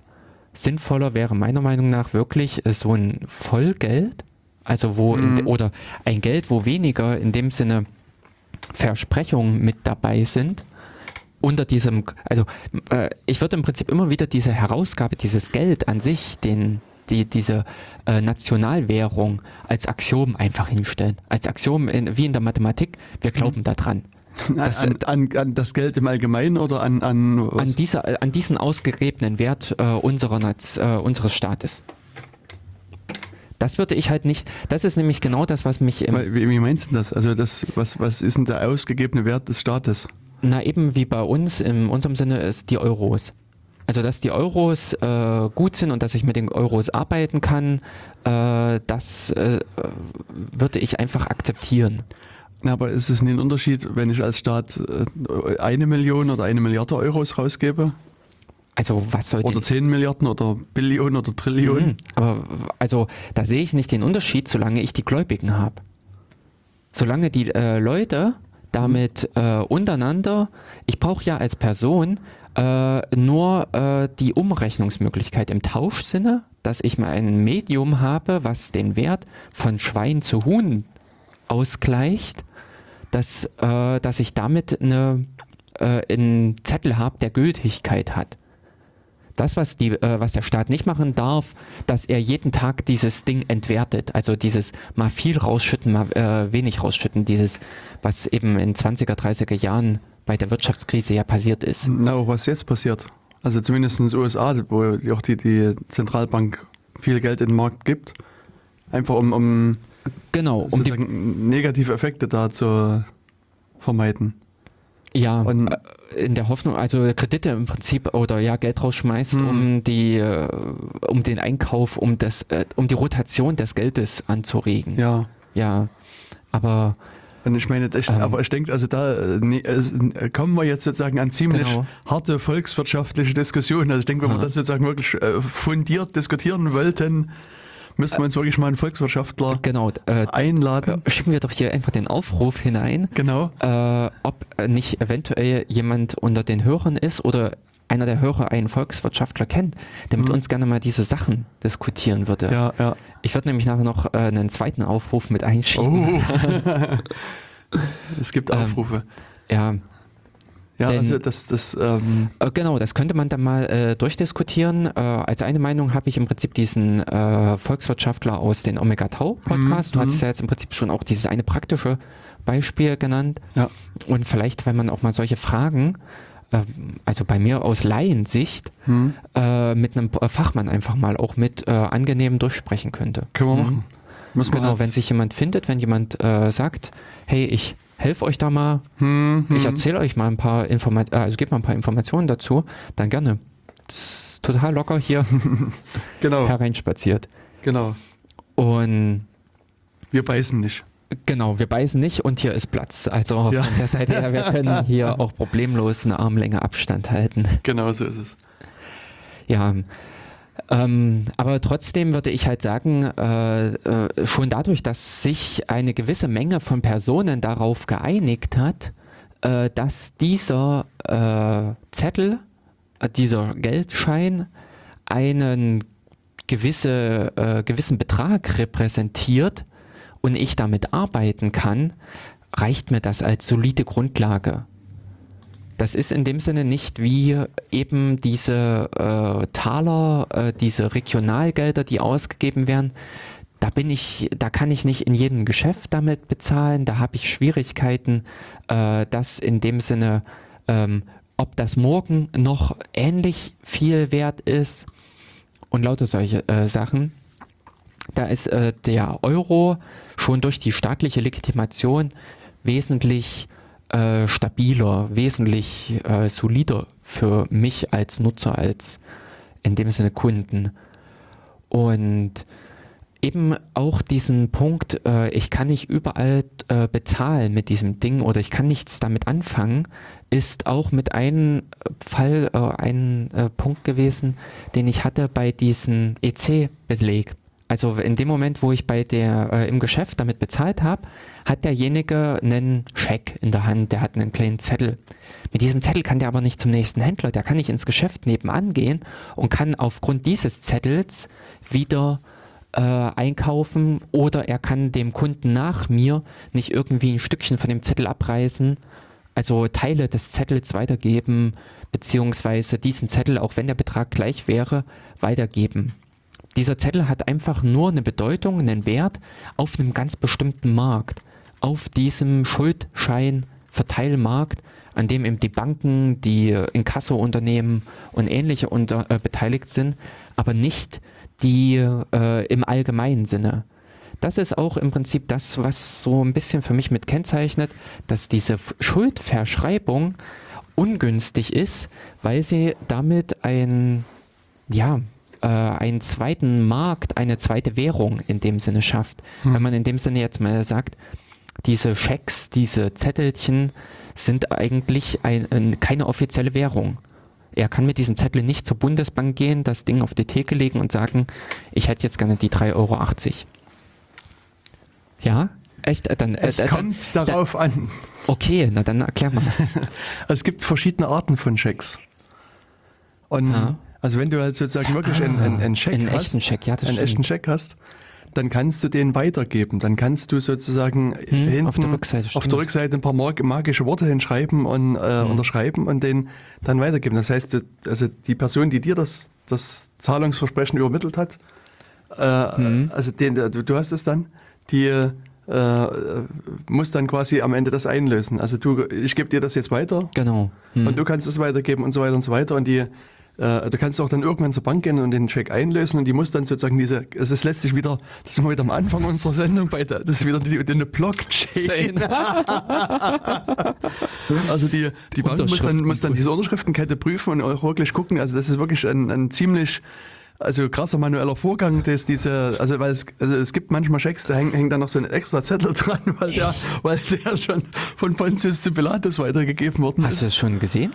Ja, ich habe mal, also ich habe ja mal in Na, genau. meinem früheren Leben in der Bank gearbeitet und da habe ich das in der Tat auch äh, gesehen, dass das also Mhm. und das das ist wirklich, also man muss wirklich genau darauf achten, was da ähm, also an Order von und und ich weiß gar nicht was, also ich habe das mittlerweile Ja. auch wieder vergessen, Mhm. äh, was da alles draufstehen muss und dann also es gibt ja auch unterschiedliche Arten von Checks, wo man das machen kann und und Mhm. also da muss man auch ein bisschen, ein bisschen aufpassen. Also es ist aber, ich meine damals, also es war, also ich habe äh, in den 90er Jahren halt Mhm. das gemacht, da war das noch üblich für passende Werte von üblich. Ja. Und, und heute, ich meine, heute arbeite ich einfach nicht mehr im Bankensektor. Äh, Deswegen kommt mir das auch nicht mehr so großartig Ja. unter. Aber ich kann mich nicht erinnern, dass, dass ich mal Leute mit Schecks Hm, hab genau. bezahlen sehen. Ja. Und ich weiß, in den 90er Jahren hatte ich noch ein Scheckheft immer einstecken. Ach. Also, also das waren diese Ja. EC-Schecks, die äh, vom Charakter her ein bisschen was anderes waren, aber Aha. man konnte mit diesen EC-Schecks bezahlen. Der konnte halt sozusagen den Check ausschreiben, den über den Tresen reichen und, das, und, und Ja. bezahlen. Es war halt also wie jetzt mit EC-Karte so eine Bezahlung. ja. Aha. Und ich hatte quasi immer, so, ein- ich kann mich noch erinnern, so ein kleines Heft mit, ich glaube, zehn Checks drin und die konnte ich bis zu einer gewissen Maximalgrenze, konnte ich damit Ah. bezahlen. Und die, die Läden haben das dann wiederum mit den Banken eingelöst. ich habe dann auf der, also in der Bank auf der anderen Seite gesessen und dann wieder geprüft, ob Mhm. die Checks zahlbar sind oder ob die eben vielleicht auch, also bei den EC-Checks, die sind nicht geplatzt, aber auch bei anderen Checks, dann konnten die dann auch mal platzen. Mhm. Mhm. Und das war noch, also schon eine, eine hochspannende Das, äh, Angelegenheit. Ja, interessant. Hm. Also denn das kenne ich hab's äh, doch, ich habe selber schon mal einen Check gesehen, Hm. äh, wenn Kassen oder öffentliche Anstalten Ja. irgendwas Hm. za- äh, zurückzahlen, dann kommt das manchmal als Check oder von Versicherung. Ja. Aber ja, stimmt, genau. ähm, ansonsten kenne ich Checks gar nicht. Ich geschweige denn, dass ich mal einen Check ausgestellt habe. Hm. Also, Gut, aber du als äh, Banker hattest da ja eher ähm, die Möglichkeiten dazu. Und ich würde bald sagen, heutzutage, ähm, ich dächte, ich habe auch irgendeine Aufstellung gesehen, ähm, Schecks sind irgendwo im und äh, also klein, äh, also Komma-Prozent-Bereich gewesen ja. in der Anwendung. Das kann sein. Das werden wahrscheinlich nur äh, spezielle Bezahlungen noch sein, vielleicht Firmen untereinander. Hm. Solche. Genau, hier das, also ich habe jetzt gerade den Wikipedia-Artikel Ja. geöffnet, genau, das, das sind diese klassischen Euro-Checks gewesen. Aha. Da hast du hier eben deinen Betrag hingeschrieben Mhm. und deine Währung und dann unterschrieben und dann Mhm. Also genau, der Wikipedia-Eintrag zur. Euro-Check, bäh, genau, Also noch auf französische Art und Weise. genau. Und wie gesagt, also man müsste mal gucken, wie viel, aber nach meiner Erinnerung waren da zehn so eine Checks dra- drin und dann Mhm. konnte man die dann halt zum Bezahlen nutzen. Und, und ich weiß auch gar nicht, also das, ich habe vor kurzem schon mal darüber nachgedacht, Mhm. muss ich sagen, weil äh, äh, irgendwann habe ich die nicht mehr benutzt. Ich weiß auch nicht mehr, warum ich die nicht mehr, nicht mehr benutzt habe, aber das ist, ist Vielleicht war dann die Karte da. es kann sein, dass, es, Ja. dass man mehr mit Karte bezahlen konnte. Also Denn für mich war das auch eine logische Fortentwicklung, dass man Mhm. irgendwann halt die Schecks eingeführt hat, ähm, um in dem Sinne Zahlungen äh, zu tätigen, also Abbuchungen zu beauftragen Mhm. in dem Sinne. Und äh, dann kamen aber die elektronischen Möglichkeiten und in dem Sinne wurde das dann in dem Sinne äh, mit Karte gemacht. Bis eben dahin, dass ich mittlerweile eben, ich kenne es noch so, dieses elektronische Lastschriftverfahren, dieses ELV, äh, war mal einfach das gängige Verfahren. Da, da gab es, glaube ich, auch nicht mal das andere ähm, äh, Verfahren. Und äh, mittlerweile hat sich ja aber dahin weiterentwickelt, dass dieses äh, Prüfverfahren, wo mein der Zahlungseingang wesentlich gesicherter ist, also beim ELV kann es halt auch platzen, ja. aber äh, dieses neuere Verfahren, wo mit PIN-Eingabe, das ist, äh, da ist das Konto wesentlich wahrscheinlicher gedeckt Ja. oder äh, dass ich, äh, das ist wesentlich wahrscheinlicher, dass ich das Geld bekomme. Und so hat sich das ja technisch auch weiterentwickelt, bis dahin, dass ich erwarten würde, oder nein, es, das ist nämlich in den letzten Tagen passiert, mhm. ähm, dass man mittlerweile auch dazu kommt, dass auch der elektronische Zahlungsverkehr so schnell wird, dass ich im Geschäft damit bezahlen kann. Ja. Vor kurzem, also in den letzten Tagen, ist nämlich die SEPA Express-Überweisung. Entschuldigung, ich weiß jetzt leider nicht den äh, richtigen Begriff dazu. Äh, bei Heise war der Artikel und in äh, es ist ein neues SEPA-Überweisungsverfahren äh, eingeführt worden und da hat äh, die, also die Hypobank in Deutschland, eine italienische Bank, das ist eine Bankengruppe, mir fällt der Name dazu nicht ein. Also das ist ähm, Hyp, äh, nee, nee, Hypo, ist jetzt, nee, ist es nicht. Ich weiß, die Hypovereinsbank, die ist, ähm, die haben irgendeine andere Bank gekauft. Es war erst die Bayerische Hypotheken- und Wechselbank und dann genau. war es mal die Vereinsbank und Genau. Ähm, äh, die, war die Vereinsbank nicht aus Österreich, die sie aufgekauft haben, aber die gehört, glaube ich, zu einem italienischen Konzern. Mhm. Ähm, such doch mal kurz bei Heise nach ähm, äh, ne? SEPA. Gibt's nicht. Und also auf jeden Fall kannst du jetzt Express SEPA über, äh, über Einschränkungen? Hier, schnellere Überweisung. Äh, ja, Instant Payments. Oh. naja, jetzt Instant. Wahrscheinlich, also, wahrscheinlich nutzen die jetzt auch die Blockchain. Das ist alles nee. umgestellt worden auf Blockchain. ähm, äh, warte mal, am 27. November und hier zum feierlichen Start habe das Institut in nur und jetzt man beachtet 2,5 Sekunden eine Überweisung von Deutschland nach Italien geschickt. Oh. Also da muss ich sagen, so aus datentechnischer Sicht 2,5 Sekunden, wow, wow. Das sind Lichtjahre gemessen mhm. im Internetzeitalter. Ähm, aber es ist ein Fortschritt. Also es ist äh, ich weiß, äh, möglich, es ist denkbar, dass das Ganze sich noch so weit entwickelt, dass man in dem Sinne zeitlich gesehen an der Kasse äh, richtig die äh, Überweisung auslöst. Dass man in dem Sinne solche Sachen wie äh, der Einkauf im Internet, dass ich dann von meiner Bank die Überweisung auslöse, die ist binnen von einer oder zwei, äh, also eben einer, zwei Sekunden auf dem Konto meines Händlers, des Online-Händlers, des Geschäfts, in dem ich einkaufe. Und in dem Moment kann der wirklich mir auch die Waren rausreichen. Dann ist auch nicht mehr irgendwie so ein Kreditversprechen in der Schwebe, sondern der hat den Betrag gut beschrieben bekommen. Bei mir wurde der Betrag vom Konto äh, äh, abgezogen und ich bekomme die Waren oder die Dienstleistung, je mhm. nachdem, wenn es in dem Sinne um, äh, was weiß ich, Zugang zum Beispiel zu Zeitungsartikeln oder sowas geht. Und das äh, wäre im, äh, für mich gesehen auch äh, technisch, von der technischen Entwicklung her, über äh, den Check, die EC-Karte mit den ELV-Verfahren, die EC-Karte mit dem PIN-Verfahren, jetzt eben hin zu diesen SEPA-Schnellüberweisungsverfahren, dass äh, der Schritt wieder zu mehr, naja, zu einem mehr hin zum Vollgeld weg in dem Sinne von diesem Kreditgeld, wo in dem Sinne wirklich die tatsächlich vorhandenen Geldbestände auch an den jeweiligen Stellen immer vorhanden ausgeglichen sind. Hm. Also ich habe jetzt noch mal nebenbei hm. geguckt, wer hier schon dran teilnimmt, an, an ah, deutschen. Instituten. Und das sind äh, vermutlich alle Sparkassen. Mhm, na gut, und, und, die und, auch leicht. Also, mhm. da, die verbundenen Unternehmen, also Landesbank und so weiter. Mhm. Und so die diversen großen bekannten Namen fehlen. Also Unicredit ist, ist mit dabei als, mhm. als Deutsche Bank. Und dann die Deutsche Kreditbank, DKB. Aha. Und das war's. Mhm. Also sozusagen alle anderen mhm. großen Namen habe ich jetzt erstmal in der Liste nicht gesehen. Mhm. Aber insofern für die Sparkassen, die haben ja ihr Zentralrechenzentrum oder die Zentralrechenzentren, äh, für die könnte es leicht gewesen sein. Ich hab, hätte jetzt die, die Volksbanken noch erwartet.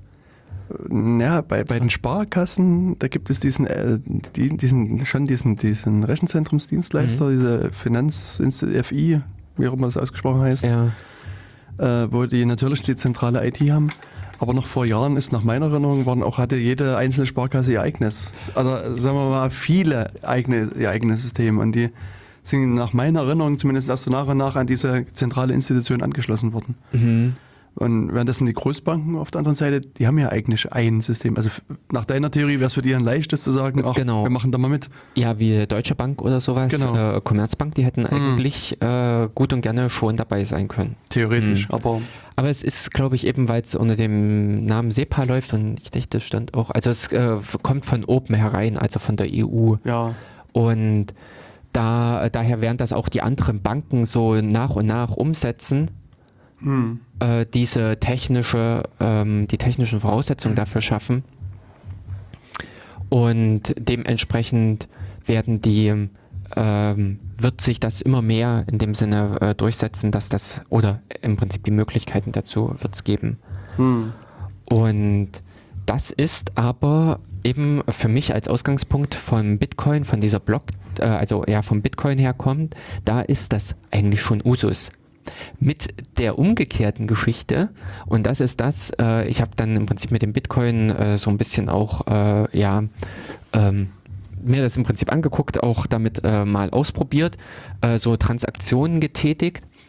Und da ist es leider eben so, dass ähm, bei diese Blöcke, wie ich es vorhin beschrieben habe, die werden im, im durchschnittlich im 10-Minuten-Takt erstellt. Also das ist so eine Zahl, das, äh, die ist angepeilt, die wird nicht immer getroffen, das ist nämlich auch wichtig.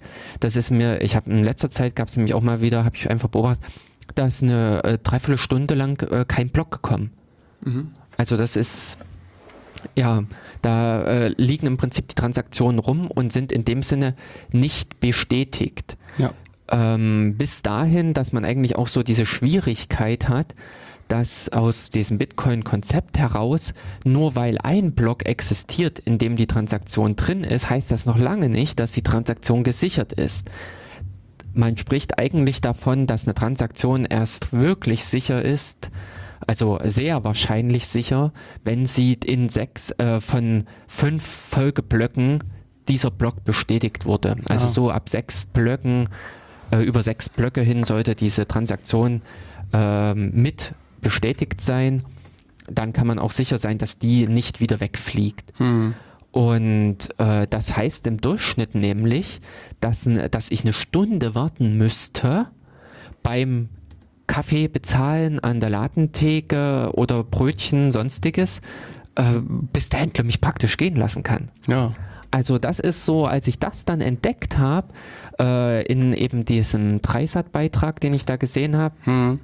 da wird das eigentlich alles sehr fluffig, sehr locker beschrieben. Mhm. Und äh, ich gehe da eben hin, äh, zeige mein Handy oder äh, genau, der Händler zeigt mir seinen 3D, äh, äh, diesen QR-Code, zack, wuft, dafür die Überweisung gemacht, aus meiner Wallet raus Mhm. und ich kann abmarschieren. Aber eigentlich, wenn man das Technische dahinter versteht, ist das mitnichten der Fall. Genau so ist es. Ja. Ich kann nämlich äh, diese Transaktionen ähm, auch wieder ähm, noch verändern. Hm. Also solange die nicht bestätigt ist, ist die Transaktion eigentlich offen. Richtig. Und daher, äh, wenn ich da, ich muss mindestens 10 Minuten warten, wenn nicht eben ganz und gar länger. Und daher ist für mich so ein bisschen äh, der praktische Gebrauch für Bitcoin ist einfach ein Witz. Also äh, der, da hat sich so ein bisschen die Theorie Ich meine, als, als Bargeldersatz ist es vielleicht dann nach der, für dich nie ganz so geeignet. Ja, ähm, also in dem Sinne, äh, dieser äh, Dreisat-Beitrag und eigentlich kannte ich es bisher auch äh, mit als für Bezahlen im Internet und äh, lauter solche Geschichten. Aber ich meine, gerade für Bezahlen im Internet, ist immer, da kann man durchaus bei vielen Transaktionen auch mal eine Stunde warten, bis das bestätigt ist. Oder auch länger warten, weißt du? Du ja, brauchst ja äh, nie, in jedem Fall so eine Realtime-Bestätigung. Nee, nicht in jedem Fall, aber wenn ich zum Beispiel davon ausgehe, dass ich äh, bei, äh, was weiß ich, Verlag XY lese ich die Artikel, kaufen, wuff, und dann will ich den Artikel jetzt lesen oder sowas. Ähm, das ist, ähm, also äh, auf diesem Markt oder für diese Anwendung ist Bitcoin meiner Meinung nach ungeeignet für ähm, äh, Sofortbezahlungen. Hm. Aber es gibt ja Altcoins. Ähm, äh, ja, genau. Ähm, von denen äh, we- weiß ist nicht, keiner dabei, Nee? der äh, in dem Sinne. Also äh, da äh, bin ich mir jetzt nicht ganz so sicher. Ich weiß es im Prinzip bei den ganz, äh, ganzen anderen. Ähm, Bitcoin Gold, Bitcoin Cash, Bitcoin äh, Diamant, Bitcoin, hm, hm, hm, die sind alle ähm, auf diese, basieren auf diesem Blockchain. Na gut, das sind aber alles ja quasi Forks von, von Bitcoin. Wenn ja, ich, also was ich jetzt so. Ähm, auch Ethereum und alles. Also mhm. grundlegend, diese Wartezeit liegt diesem ähm, äh, Blockchain-Konzept inne. Diese Blockchain, da, äh, da habe ich vorhin noch oder noch nicht äh, das Ganze weiter zu erzählt. Denn äh, das, was ich eben schon gesagt hatte, es entsteht immer ein Block. Die Idee ist, dass im Internet viele Leute unterwegs sind, dass viele sich im Prinzip an diesem System beteiligen und äh, auch von diesen äh, Block erstellenden äh, Stationen, also diesen Minern, äh, soll es viele geben und dementsprechend rotieren auch immer viele von diesen Endblöcken. Das ist im Prinzip so ein gemeiner, mhm. äh, gemeinsames Netzwerk, so ein Peer-to-Peer. Äh, kann man sich vorstellen wie so ein Marktplatz. Da steht an jeder Ecke steht einer und schraubt im Prinzip so einen Block zusammen, packt im Prinzip die Transaktionen, von denen er gehört hat, also die im Prinzip immer wieder laut ausgerufen wurden, packt er bei sich zusammen und macht die äh, und schraubt da im Prinzip einen neuen Block draus und veröffentlicht den. Und dann ist die Intention, dass der, der wieder äh, neue Transaktionen zusammenpackt und einen neuen Block erstellt, schnappt sich genau einen der, äh, derartig pop, äh, postulierten Endblock und setzt auf den auf. Und daher kommt nämlich auch dieses mit den sechs. Da ist dann nämlich die Idee, dass man äh, über die Zeit hin äh, kristallisiert sich eine dieser verschiedenen Ketten heraus. Das ist, äh, Jens, du hattest vorhin auch die Seite aufgerufen, ich glaube, das war bitcoin.com, äh, die mit diesem blauen Balken, oh, nee, das, es gibt äh, eine Webseite, auf der sieht man, ne, kann man sich nämlich diese Achso, du meinst den, ähm, ah, Orphaned, ähm, äh, diese äh, verwaisten Blöcke kann man sich angucken. Und äh, auf der sieht, äh, sieht man, dass permanent immer wieder solche Blöcke entstehen, die nicht, äh, äh die kein, die ungenutzt bleiben, äh, die in dem Sinne nicht fortgeschrieben werden. Und das ist dieses Konzept eben, es äh, werden kontinuierlich immer wieder neue Blöcke generiert, die setzen auf anderen bekannten Blöcken auf. Und eine von diesen Fortsetzungen hm. ist halt besonders lang, also die längste okay. gewinnt. Und da ist die Intention, dass da äh, sich über eine gewisse Zeit hin, also über sechs Stufen spätestens, so eine allerlängste gebildet hat, hm. weil einfach die sehr häufig zitiert wurde, weil die sehr häufig im ganzen Netzwerk äh, verwendet wurde. Und das ist ähm, eben von der Seite her diesem Blockchain-Konzept innewohnend, und daher äh, würde ich sagen, diese Wartezeit ist immer mit, Block, äh, mit einer Blockchain verbunden. Aber ich meine, es, es gibt ja, also ich würde jetzt nicht sagen, dass es mit der Blockchain verbunden ist, so. sondern ich würde denken, dass es von der, von der Art, wie das erzeugt wird. Es gibt ja dieses also Proof of Work genau. System, aber es äh, gibt auch noch Proof, Proof of, of Stake. Äh, genau. Aber ich meine, grundsätzlich kann man auch bei beiden Systemen, also muss, man muss das ja nicht zehn Minuten äh, dauern lassen, sondern wenn man es ein anderes Prinzip sich dahinter ausdenkt, kann es auch schneller gehen. Also ich sehe jetzt nicht, dass die zehn Minuten so ein, so ein Fixum irgendwie sind. Genau, aber ähm, zu schnell kannst du im Prinzip auch nicht die ähm, Blöcke entstehen lassen, äh, meiner Meinung nach, weil du dann zu starke Verästelungen hast dann äh, dauert es auch äh, trotzdem noch eine gewisse Zeit, bis diese, bis sich die längste Kette herausgebildet mhm. hat und daher die, ähm, der Gewinner in dem Sinne ermittelt ist und äh, nebenher entstehen noch diverse äh, andere Blöcke, mhm. andere Ketten, die dann verworfen werden. Okay. Also da würde ich sagen, da ist dieser Aufwand, Kosten, Nutzen äh, dann äh, nachteilig, wenn man in zu kurzen Abständen zu viel einfach entstehen lässt. Ähm, also so ist jetzt meine Deutung des Ganzen, ja, weswegen da so eine Grenze von mehreren Minuten äh, schon äh, sinnvoll ja. ist. um in dem Sinne gut Minuten sind im Internet, äh, also auch elendig lang. Mhm. Äh, wenn man sich anguckt, in dem Sinne, wie schnell da so ein Blog postuliert ist, wie schnell da Transaktionen in dem Sinne in diesem Peer-to-Peer-Netzwerk verbreitet sind, das geht äh, sehr schnell. Ähm, ja, aber trotz dem würde ich sagen, äh, egal welche Art und Weise der Blockgenerierung, ob man mit, mit diesem Proof of Work oder Proof of Stake arbeitet, ähm, ist es in, äh, trotzdem eine Sache, dass diese äh, Dauer äh, dabei rauskommt. Okay. Hm. Gut, das kann sein. Aber ja, da gibt es halt jetzt erstmal keine Verbesserung sozusagen. Ja, ähm, und die äh, ah, und in der äh, Blockchain, also oder was du eben jetzt gerade mhm. angesprochen mhm. hattest, diese äh, zwei unterschiedlichen Verfahren, ist nämlich auch interessant. Das steht so ein bisschen mit im Zusammenhang mit diesen, oh, es wird viel Strom verbraucht für Bitcoin. Mhm. Es ist nämlich. Aber ich habe ja jetzt gesehen, hm? finnische Leute sind auf eine gute Idee gekommen. Und zwar, äh, erzähl mal. Die haben sich überlegt, ich bin ja ein moderner Typ. Hm und ich fahre ein modernes Fahrzeug. Hm. Zum Beispiel ein Tesla. Hm. Und was Tesla fährt nicht mit äh, Benzin, nee. sondern mit Strom. Strom. Hm. Und da gibt es also hier in Jena, auch am Eichplatz, so schöne Stromladestationen. Ja. Und auf der anderen Seite habe ich vielleicht zu Hause als moderner Typ ein paar Bitcoin-Miner rumstehen, hm. die auch Strom verbrauchen. Ja. Kann ich ja eins und eins zusammenzählen und lasse die einfach nicht zu Hause stehen, sondern pack die in meinen Kofferraum fahre an die Ladestation, stecke das Kabel rein und während meine Batterie lädt, lasse ich die mit meinen, weil der Strom kostet ja nichts. Ach, der kostet doch, der kostet doch was. Also der kostet dich als Stromabnehmer nichts. Also du kannst hier an die diversen Stromstationen gehen, Ach, das Kabel reinstecken und, das, und der Strom ist kostenlos. Oh. Und die haben quasi ihre E-Autos quasi ja, ja, äh, mit Minern ausgestattet. Mobile Miner. Die vom Parkplatz zu Fahr äh, Parkplatz fahren. Genau. Ach, das kannte ich gar nicht. Und die meinen dann da nebenbei ja. ihr Auto wieder zurück. Ja, so in etwa. genau, cool. Hm. Ja, aber grundlegend, wenn man jetzt mal so äh, träumt, äh, die Solarzelle in Afrika hingestellt hm.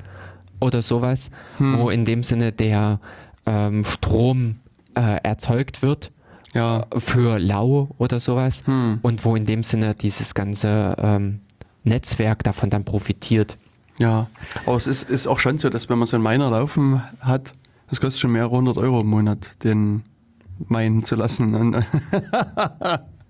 Also da muss ich ganz ehrlich sagen, das ist mir nämlich einfach aufgefallen, was ich vorhin nicht gesagt habe. Äh, es gibt auch grundlegend äh, pro Blog, den man erstellt, gibt ja. es äh, noch einen gewissen... Eine Gutschrift. Eine Gutschrift, hm. genau. Die man auf, nur alleine aufgrund dessen, dass man einen Blog gemacht hat, selbst, selbst wenn keine Transaktionen drin sind, ja. äh, bekommt man dieses. Und das sind im Moment äh, 12 bis 15 Bitcoin. 12,5 müssten es sein. Aha, also, also ich habe immer so die Beträge gesehen. Hm. Das waren am Anfang, also es, so vom Prinzip her war so, dass am Anfang hast du 50 gekriegt. Ja, genau. Und dann nach einer gewissen Anzahl gemeinter Bitcoins halbiert sich das auf äh, 25. Aha. Dann wieder ah. halbiert sich das wieder auf 12,5, mhm. dann 6,25 und so weiter mhm. und so weiter. So. Und irgendwann sind es halt null. Also mhm mathematisch gesehen strebt die Zahl gegeneinander. Ja. nee, aber es ist halt so, ich, äh, dadurch ja, kann man auch errechnen, wie viel Bitcoin maximal jemals ausgegeben werden. Ja, äh, genau, äh, in dem hm. Sinne existieren. Ja. Denn äh, das ist im Prinzip die Quelle, wie Bitcoins äh, in das Netzwerk hineinkommen, wie die entstehen, ja. wie sie äh, hinzukommen oder wie sie in dem Sinne am Ende in diese Wallets, in diese Geldbörsen hineinkommen. Und in diesen Transaktionen oder bei diesem äh, mein ähm, ah ja, genau, äh, das war der Punkt.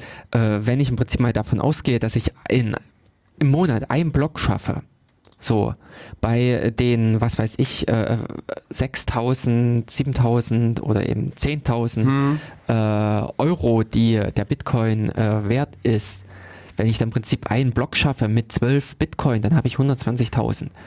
Da ist die Stromrechnung von 8000 Euro oder sowas, die ja. ich da erzeugt habe. Mm. Egal. Richtig. Und ähm, genau, ah, die Seite meinte ich vorhin. Äh, bei Blockchain, was?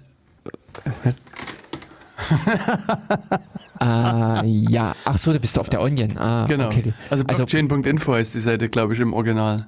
Okay. Ähm, Das ist noch so, wenn man die mit Tor besucht, Sachen, die äh, geht doch mal hier auf unsere Onion-Adresse und, und macht da weiter. Mhm. Ah, Ähm, genau, äh, da kann man sich nämlich angucken, äh, so verschiedene Statistiken, genau äh, bei Data und Stats. Und da waren dann nämlich auch die äh, Orphaned, glaube ich, hießen die, oder Verwaiste, äh, irgendwas. Dü, dü, dü. Dann, äh, dann war das doch, äh, dann guck mal, dann ist es nicht oben bei den Stats, sondern bei den, äh, wie hieß dieses andere Ding? Äh, Charts äh, oder Markets. ja, nee, ich glaube bei. Ja. Und an der Stelle, ähm, genau, äh, bin ich im, äh, der Meinung, dass sich das sogar noch in Europa rechnet. Hm. Äh, wenn man im Prinzip so einen Miner hat, Miner betreibt. Bis dahin, in, jetzt war nämlich aktuell auch ein Artikel dazu bei Heise, der äh, gesagt hat, es gibt ja Spezialprozessoren. Also es, mittlerweile wurden ASICs dafür gebaut und äh, die äh, sind stromsparender. Also man kann nicht wirklich sagen, was dafür äh, äh, Stromverbrauch anfällt. Das ist diese Zahlen, die da rumgeistern mit äh, dafür, das sind Bundesländer oder Staaten, die damit äh, betrieben werden könnten, sind irgendwelche Hausnummern als ja. Ausgangszahlen genommen, multipliziert und Hm. mit Vorsicht bitte zu Ja. genießen. Aber ich weiß äh, von jemandem, der hat, glaube ich, äh, 300, 400 Euro im Monat für einen Miner Hm? ausgegeben. Aha. Und Hm. ja, Ja, die Frage wäre mal, wie erfolgreich der war. Hm. Ähm, ja, denn im Moment ist es, äh, oder was ich im Prinzip gesehen habe, dass diese Miner haben sich auch im Prinzip intelligenter aufgestellt von der Arbeit, von Hm. der Arbeitsverteilung her. Da gibt es so richtige ja, Netzwerke genau. dazu. Gibt so Und- Mining Pools, an denen man Mhm. anschließen kann und so weiter. Also das, ja. Genau, da trägst du einen Teil einfach zur Arbeit bei Hm. und äh, kriegst auch einen Teil des Gewinns wieder. Das ist wie eine Lotto-Tipp-Gemeinschaft. Jeder schmeißt im Prinzip einen Genau, Obolus rein und kriegt am Ende was vom großen Ganzen ja, wieder. Richtig. Mhm. Genau. Genau. Ich muss mich an der Stelle mal zurückziehen. Ich weiß nicht, ob du noch weiter was reden willst. Eine Viertelstunde haben wir noch. Ja, ich mache jetzt noch die äh, Viertelstunde da voll und erzähle noch im Prinzip noch meine restlichen Erkenntnisse zum Bitcoin. Genau. Äh, Dann ja, wünsche ich euch allen noch bitte viel Spaß beim Zuhören für die nächste Viertelstunde und dann sehen wir uns oder hören uns vielleicht im Dezember nochmal wieder. Ansonsten einen guten Rutsch in das neue Jahr. Von meiner Seite, tschüss. ja, na sehr schön. Dann dir auch noch einen schönen Tag, Jens. Und dann kann ich jetzt äh, genau diese äh, Stelle fortsetzen bei den bei der Blockchain, wie diese äh, Sachen, äh, wie im Prinzip diese Transaktion, wie sich das Ganze entwickelt. Denn das, was ich jetzt schon angesprochen hatte, diese Miner sind irgendwie am Werk, die setzen sich hin und fassen da die Transaktionen zusammen zu einem Block. Praktisch ist das mir einfach aufgefallen, kann man sich das auch vorstellen wie in der Buchhaltung. Da gibt es im Extremfall die Bilanz, also das ist einfach, wo dann der Abschluss gemacht wird, wo diese ganzen Buchungen fixiert werden und dann wird der Stempel drunter, Strich drunter gezogen, Stempel drauf gemacht und damit ist dann das Ganze äh, versiegelt. Und eben dieses Versiegeln ist auch das, was praktisch bei diesen Blöcken passiert. Dass diese Blöcke sind die Unterschrift unter dem ganzen Buchungsblatt. Die ganzen, also nochmal äh, zusammengefasst, äh, ich als Einzelner, der eine Zahlung tätigen will, gebe eine sogenannte Transaktion auf. Im einfachsten Fall ist das aus einer Geldbörse, also aus meiner Geldbörse heraus, in eine andere Geldbörse und hier mit der Spezialität, weil ich immer meine komplette Geldbörse ausschütten muss, dass ich eine zweite Geldbörse für den Rest des Geldes angebe und die bekomme ich zurück. Ich sag mal, extrem so bildlich gesehen, man hat im Prinzip diesen, äh, man startet am Morgen, am äh, Tagesanfang mit einem 100-Euro-Schein, reicht den über den Tisch, der äh, äh, oder reicht im Prinzip einen 3-Euro-Schein, äh, geht an den eigentlichen Empfänger, ein 97-Euro-Schein kommt an mich zurück, den habe ich dann wieder als Ganzes bei mir in meinem Portemonnaie, in meinem Wallet. Wallet heißt im Prinzip dieses äh, Äquivalent zur Aufbewahrung des Geldes im Bitcoin, äh, ja, in der Bitcoin-Sprache. Und äh, diese Transaktionen, so wie ich sie gerade beschrieben habe, werden dann in regelmäßigen Abständen über diese Blöcke zusammengefasst und werden versiegelt. Damit haben sie die Unterschrift, den Stempel bekommen und sind dann bestätigt von einem dieser Miner. Und die Idee ist dann im Prinzip, dass wiederum ein äh, äh, dieser Block dann im Netzwerk veröffentlicht wird. Da dieser Block gerade der neueste ist, schnappt den sich auch ein anderer Miner, sammelt wieder seine offenen Transaktionen zusammen, packt die in einen neuen Block und verknüpft wiederum den Vorgängerblock mit dem von ihm neu erstellten Block. Dieser ist wiederum der neueste, der, äh, ähm, der, mit, der mit, der mit den meisten Vorgängern. Das ist im Prinzip immer dieses Länge der Kette, der Blockkette. Und dieser ist dann der gültige, mit dem alle anderen arbeiten parallel, also weil im Prinzip die Leute sich nicht miteinander absprechen, auch nicht miteinander absprechen sollen, das ist genau im Prinzip beim Bitcoin die Idee, dass man keine äh, dass es nicht den Menschen gibt, der Ja oder Nein sagt, dass da nicht in irgendeiner Form eine Herrschaft existiert, sondern all, alle Teilnehmer sind gleichberechtigt. Jeder äh, Miner hat dasselbe Stimmrecht und Dementsprechend äh, gibt es keine Zentralinstanz, also in dem Sinne dieses Ausschalten eines Staates, einer irgendwie obergeordneten Macht. Und trotzdem erzeugt man auf diesem Prinzip, immer den längsten Block zu verwenden, ein, äh, eine ausgeglichene Strategie, sodass sich da etwas entwickelt. Problem ist im Prinzip noch, man muss dieses Erzeugen von Blöcken in irgendeiner Form schwieriger machen.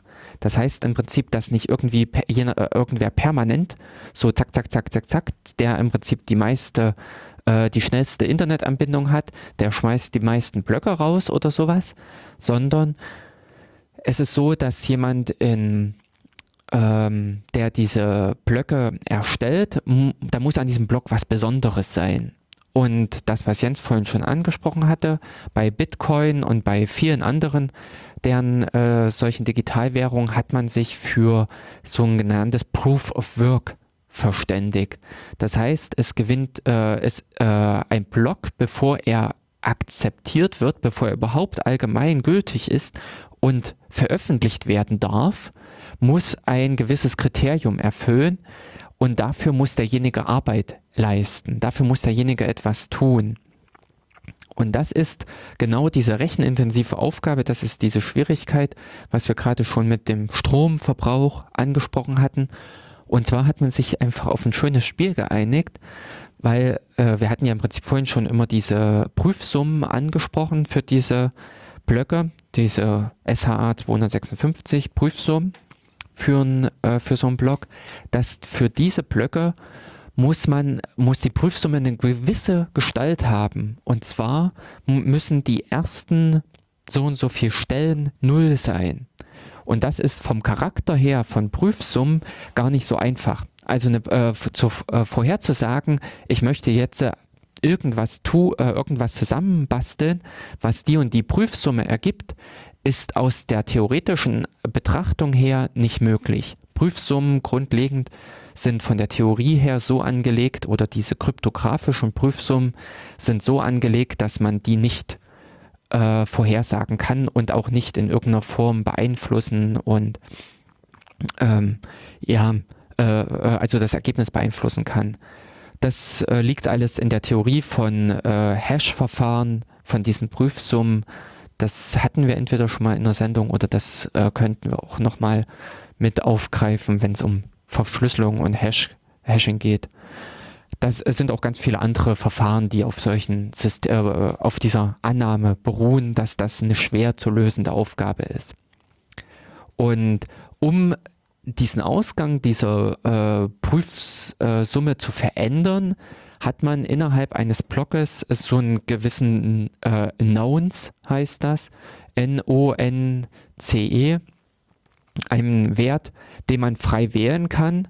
Und anhand dieses Wertes ergibt sich immer wieder eine andere äh, äh, Prüfsumme für diesen Block, sodass man an der Stelle über seine Header-Informationen, also jetzt nochmal zurück der, zeitlich, was, ich, was wir vorhin erzählt hatten, dass in dem Blockkopf sind diese Elemente vermerkt, der Vorgänger, dass äh, der Verweis auf diesen Blockbaum, äh, diesen Hashbaum dieser Transaktion und eben unter anderem auch diese frei wählbare Zahl. Und mit diesen drei Elementen zusammen und auch noch ein paar anderen kann, äh, kann ich im Prinzip eine Prüfsumme bilden. Okay, die passt dann nicht, die hat eben nicht in den ersten fünf oder acht Stellen alles Nullen, dann darf ich meine Zahl da an dieser Stelle wieder um eins nach oben zählen. Wieder ausprobieren, kommt wieder eine, äh, eine entweder eine schlechte Hash-Summe raus oder ich habe halt den Treffer. Also so geht dieses Spiel dann im Prinzip immer weiter. Ich äh, probiere halt verschiedene Werte für diese frei wählbare Stelle in diesem äh, Bitcoin-Blockkopf äh, durch und diese, äh, bis ich einen Treffer habe, und das kostet Zeit. Also ich kann das nicht vor, äh, vorhersagen, welche die richtige Zahl ist, wann das äh, passend ist. Das ist äh, abhängig im Prinzip von den Eingangswerten, also der vorhergehenden Block-Hash-Summe, der Hash-Summe von diesem Baum, von der Transaktion. Es ist immer wieder anders und daher ist es halt eben auch schwierig, einen derartigen Block zu generieren. Ich muss viele, viele, viele Sachen durchprobieren. Das ist in dem Sinne so ein ähm, ähm, äh, äh, na, schade, jetzt komme ich nicht auf den Begriff, äh, so ein Brute Force Angriff. Genau, das ist das, was man im Prinzip an dieser Stande macht. Mit roher Gewalt einfach nur durchprobieren, durchprobieren, durchprobieren, durchprobieren, bis ich die passende Zahl gefunden habe, mit der sich eine Prüfsumme ergibt, die die Bedingungen erfüllt. In den Mind äh, mindestens die ersten acht Stellen müssen eine Null sein. Und wenn ich ein derartiges gefunden habe, veröffentliche ich das und es verbreitet sich durch das Netzwerk, wie ich es vorhin beschrieben hatte, mit diesem Ansatz, dass diese, ähm, äh, dass diese Erzeugung der Blöcke verzögert wird. Es entstehen diese Blöcke nicht zu schnell. Es kann in dem Sinne nur schwer jemanden geben, der das Netzwerk dominiert. Oder äh, wenn er es dominieren will, muss er wahnsinnig viele Rechenleistung haben. Das ist im Prinzip auch immer so eine, eine gewisse Sach äh, Ansatz. Dieses Bitcoin-Netzwerk lebt nur davon, äh, dass auch wirklich Leute machen, äh, mitmachen. Das ist ähnlich wie beim Tor-Netzwerk, dass da nur Leute, äh, nur weil Leute sich beteiligen, nur weil Leute im Prinzip Knoten dafür bereitstellen, dadurch entsteht eigentlich erst das wirkliche Wesen, das, äh, dadurch kann erst das ganze System leben. Ja, und ähm, da ist dann, äh, also, oder so ist im Prinzip diese Fortschreibung. Es gibt noch andere äh, Ansätze und dies, das war dieser vorhin erwähnte Proof of Stake. Da sagt man, der, in dem Block muss irgendwas Besonderes sein, was äh, da, der, der muss eine, Eigen, äh, eine Eigenschaft besitzen, die ihn auszeichnet. Und das ist äh, zum Beispiel in einem anderen äh, Bit, äh, in einem anderen Verfahren, dass äh, der Block gewinnt, der die ältesten Transaktionen beinhaltet. Also das äh, Durchschnittsalter der Transaktion muss möglichst gering sein und dann ist der der Sieger oder wird der verwendet. Und ein derartiges Verfahren, was eben weniger Rechenaufwand bedarf, einerseits zur Generierung, andererseits zum ähm, Prüfen. Dass, äh, dies, ähm, dass dieses Verfahren wird zum Beispiel bei Ethereum, was so eine andere Krypto-Blockchain-Sache ist, eingesetzt, beziehungsweise gibt es auch noch andere äh, Kryptowährungen, äh, bei denen diese äh, Proof, äh, bei denen diese Proof of Stake zum Einsatz kommt. Ja, und äh, diese ganzen verschiedenen Verfahren ermöglichen, ermöglichen es eben beim Bitcoin, dass ein Netzwerk entsteht, bei dem es keinen irgendwie Oberherrscher gibt, der dieses irgendwie kontrolliert, kontrollieren muss, aber eben auch äh, das Ganze autark untereinander funktioniert. in diesem ganzen Währungsgedanken ist es auch sehr interessant, äh, das eben mal mit anderen Sachen zu vergleichen. Denn an der Stelle würde ich jetzt noch den Aufruf hiermit loswerden. Ich hatte das dann nämlich auch verglichen gehabt äh, mit, wie unser Geldsystem funktioniert mit den verschiedenen Clearingstellen. Also wenn ich heutzutage eine Überweisung aufgebe, dann gebe ich die bei meiner Bank auf, meine Bank reicht die weiter an eine höher gelegene Instanz und so weiter. Das läuft auch so wie so durch so ein Netzwerk. Und da ist die Frage, wie das wirklich funktioniert. Und leider habe ich in meinem Bekanntenkreis niemanden gefunden, aber falls einer unserer Zuhörer dabei ist oder falls jemand äh, oder falls ihr jemanden kennt, der sich mit diesen Kredit äh, mit diesem äh, Giro-System auskennt, dann bitte mal melden. Wir würden gerne auch eine Sendung mal mit zu diesem Thema machen und das Ganze mal besprechen und aufarbeiten. Ja, aber wir sind jetzt mittlerweile äh, am Ende angekommen. Die Viertelstunde, die ich jetzt noch allein bestritten habe, ist um. Und ich, es bleibt jetzt nur noch, mich auch zu verabschieden. Ich hoffe, es sind ein paar hilfreiche, interessante Informationen zum Bitcoin, zu dem ganzen Geldwesen auch dabei gewesen, was Jens noch beigesteuert hat. Und wir hören uns eventuell nochmal im Dezember wieder oder dann natürlich erst im Januar mit der Sendung vielleicht zum CCC. Bis dahin eine schöne Zeit und guten Rutsch eventuell. Tschüss.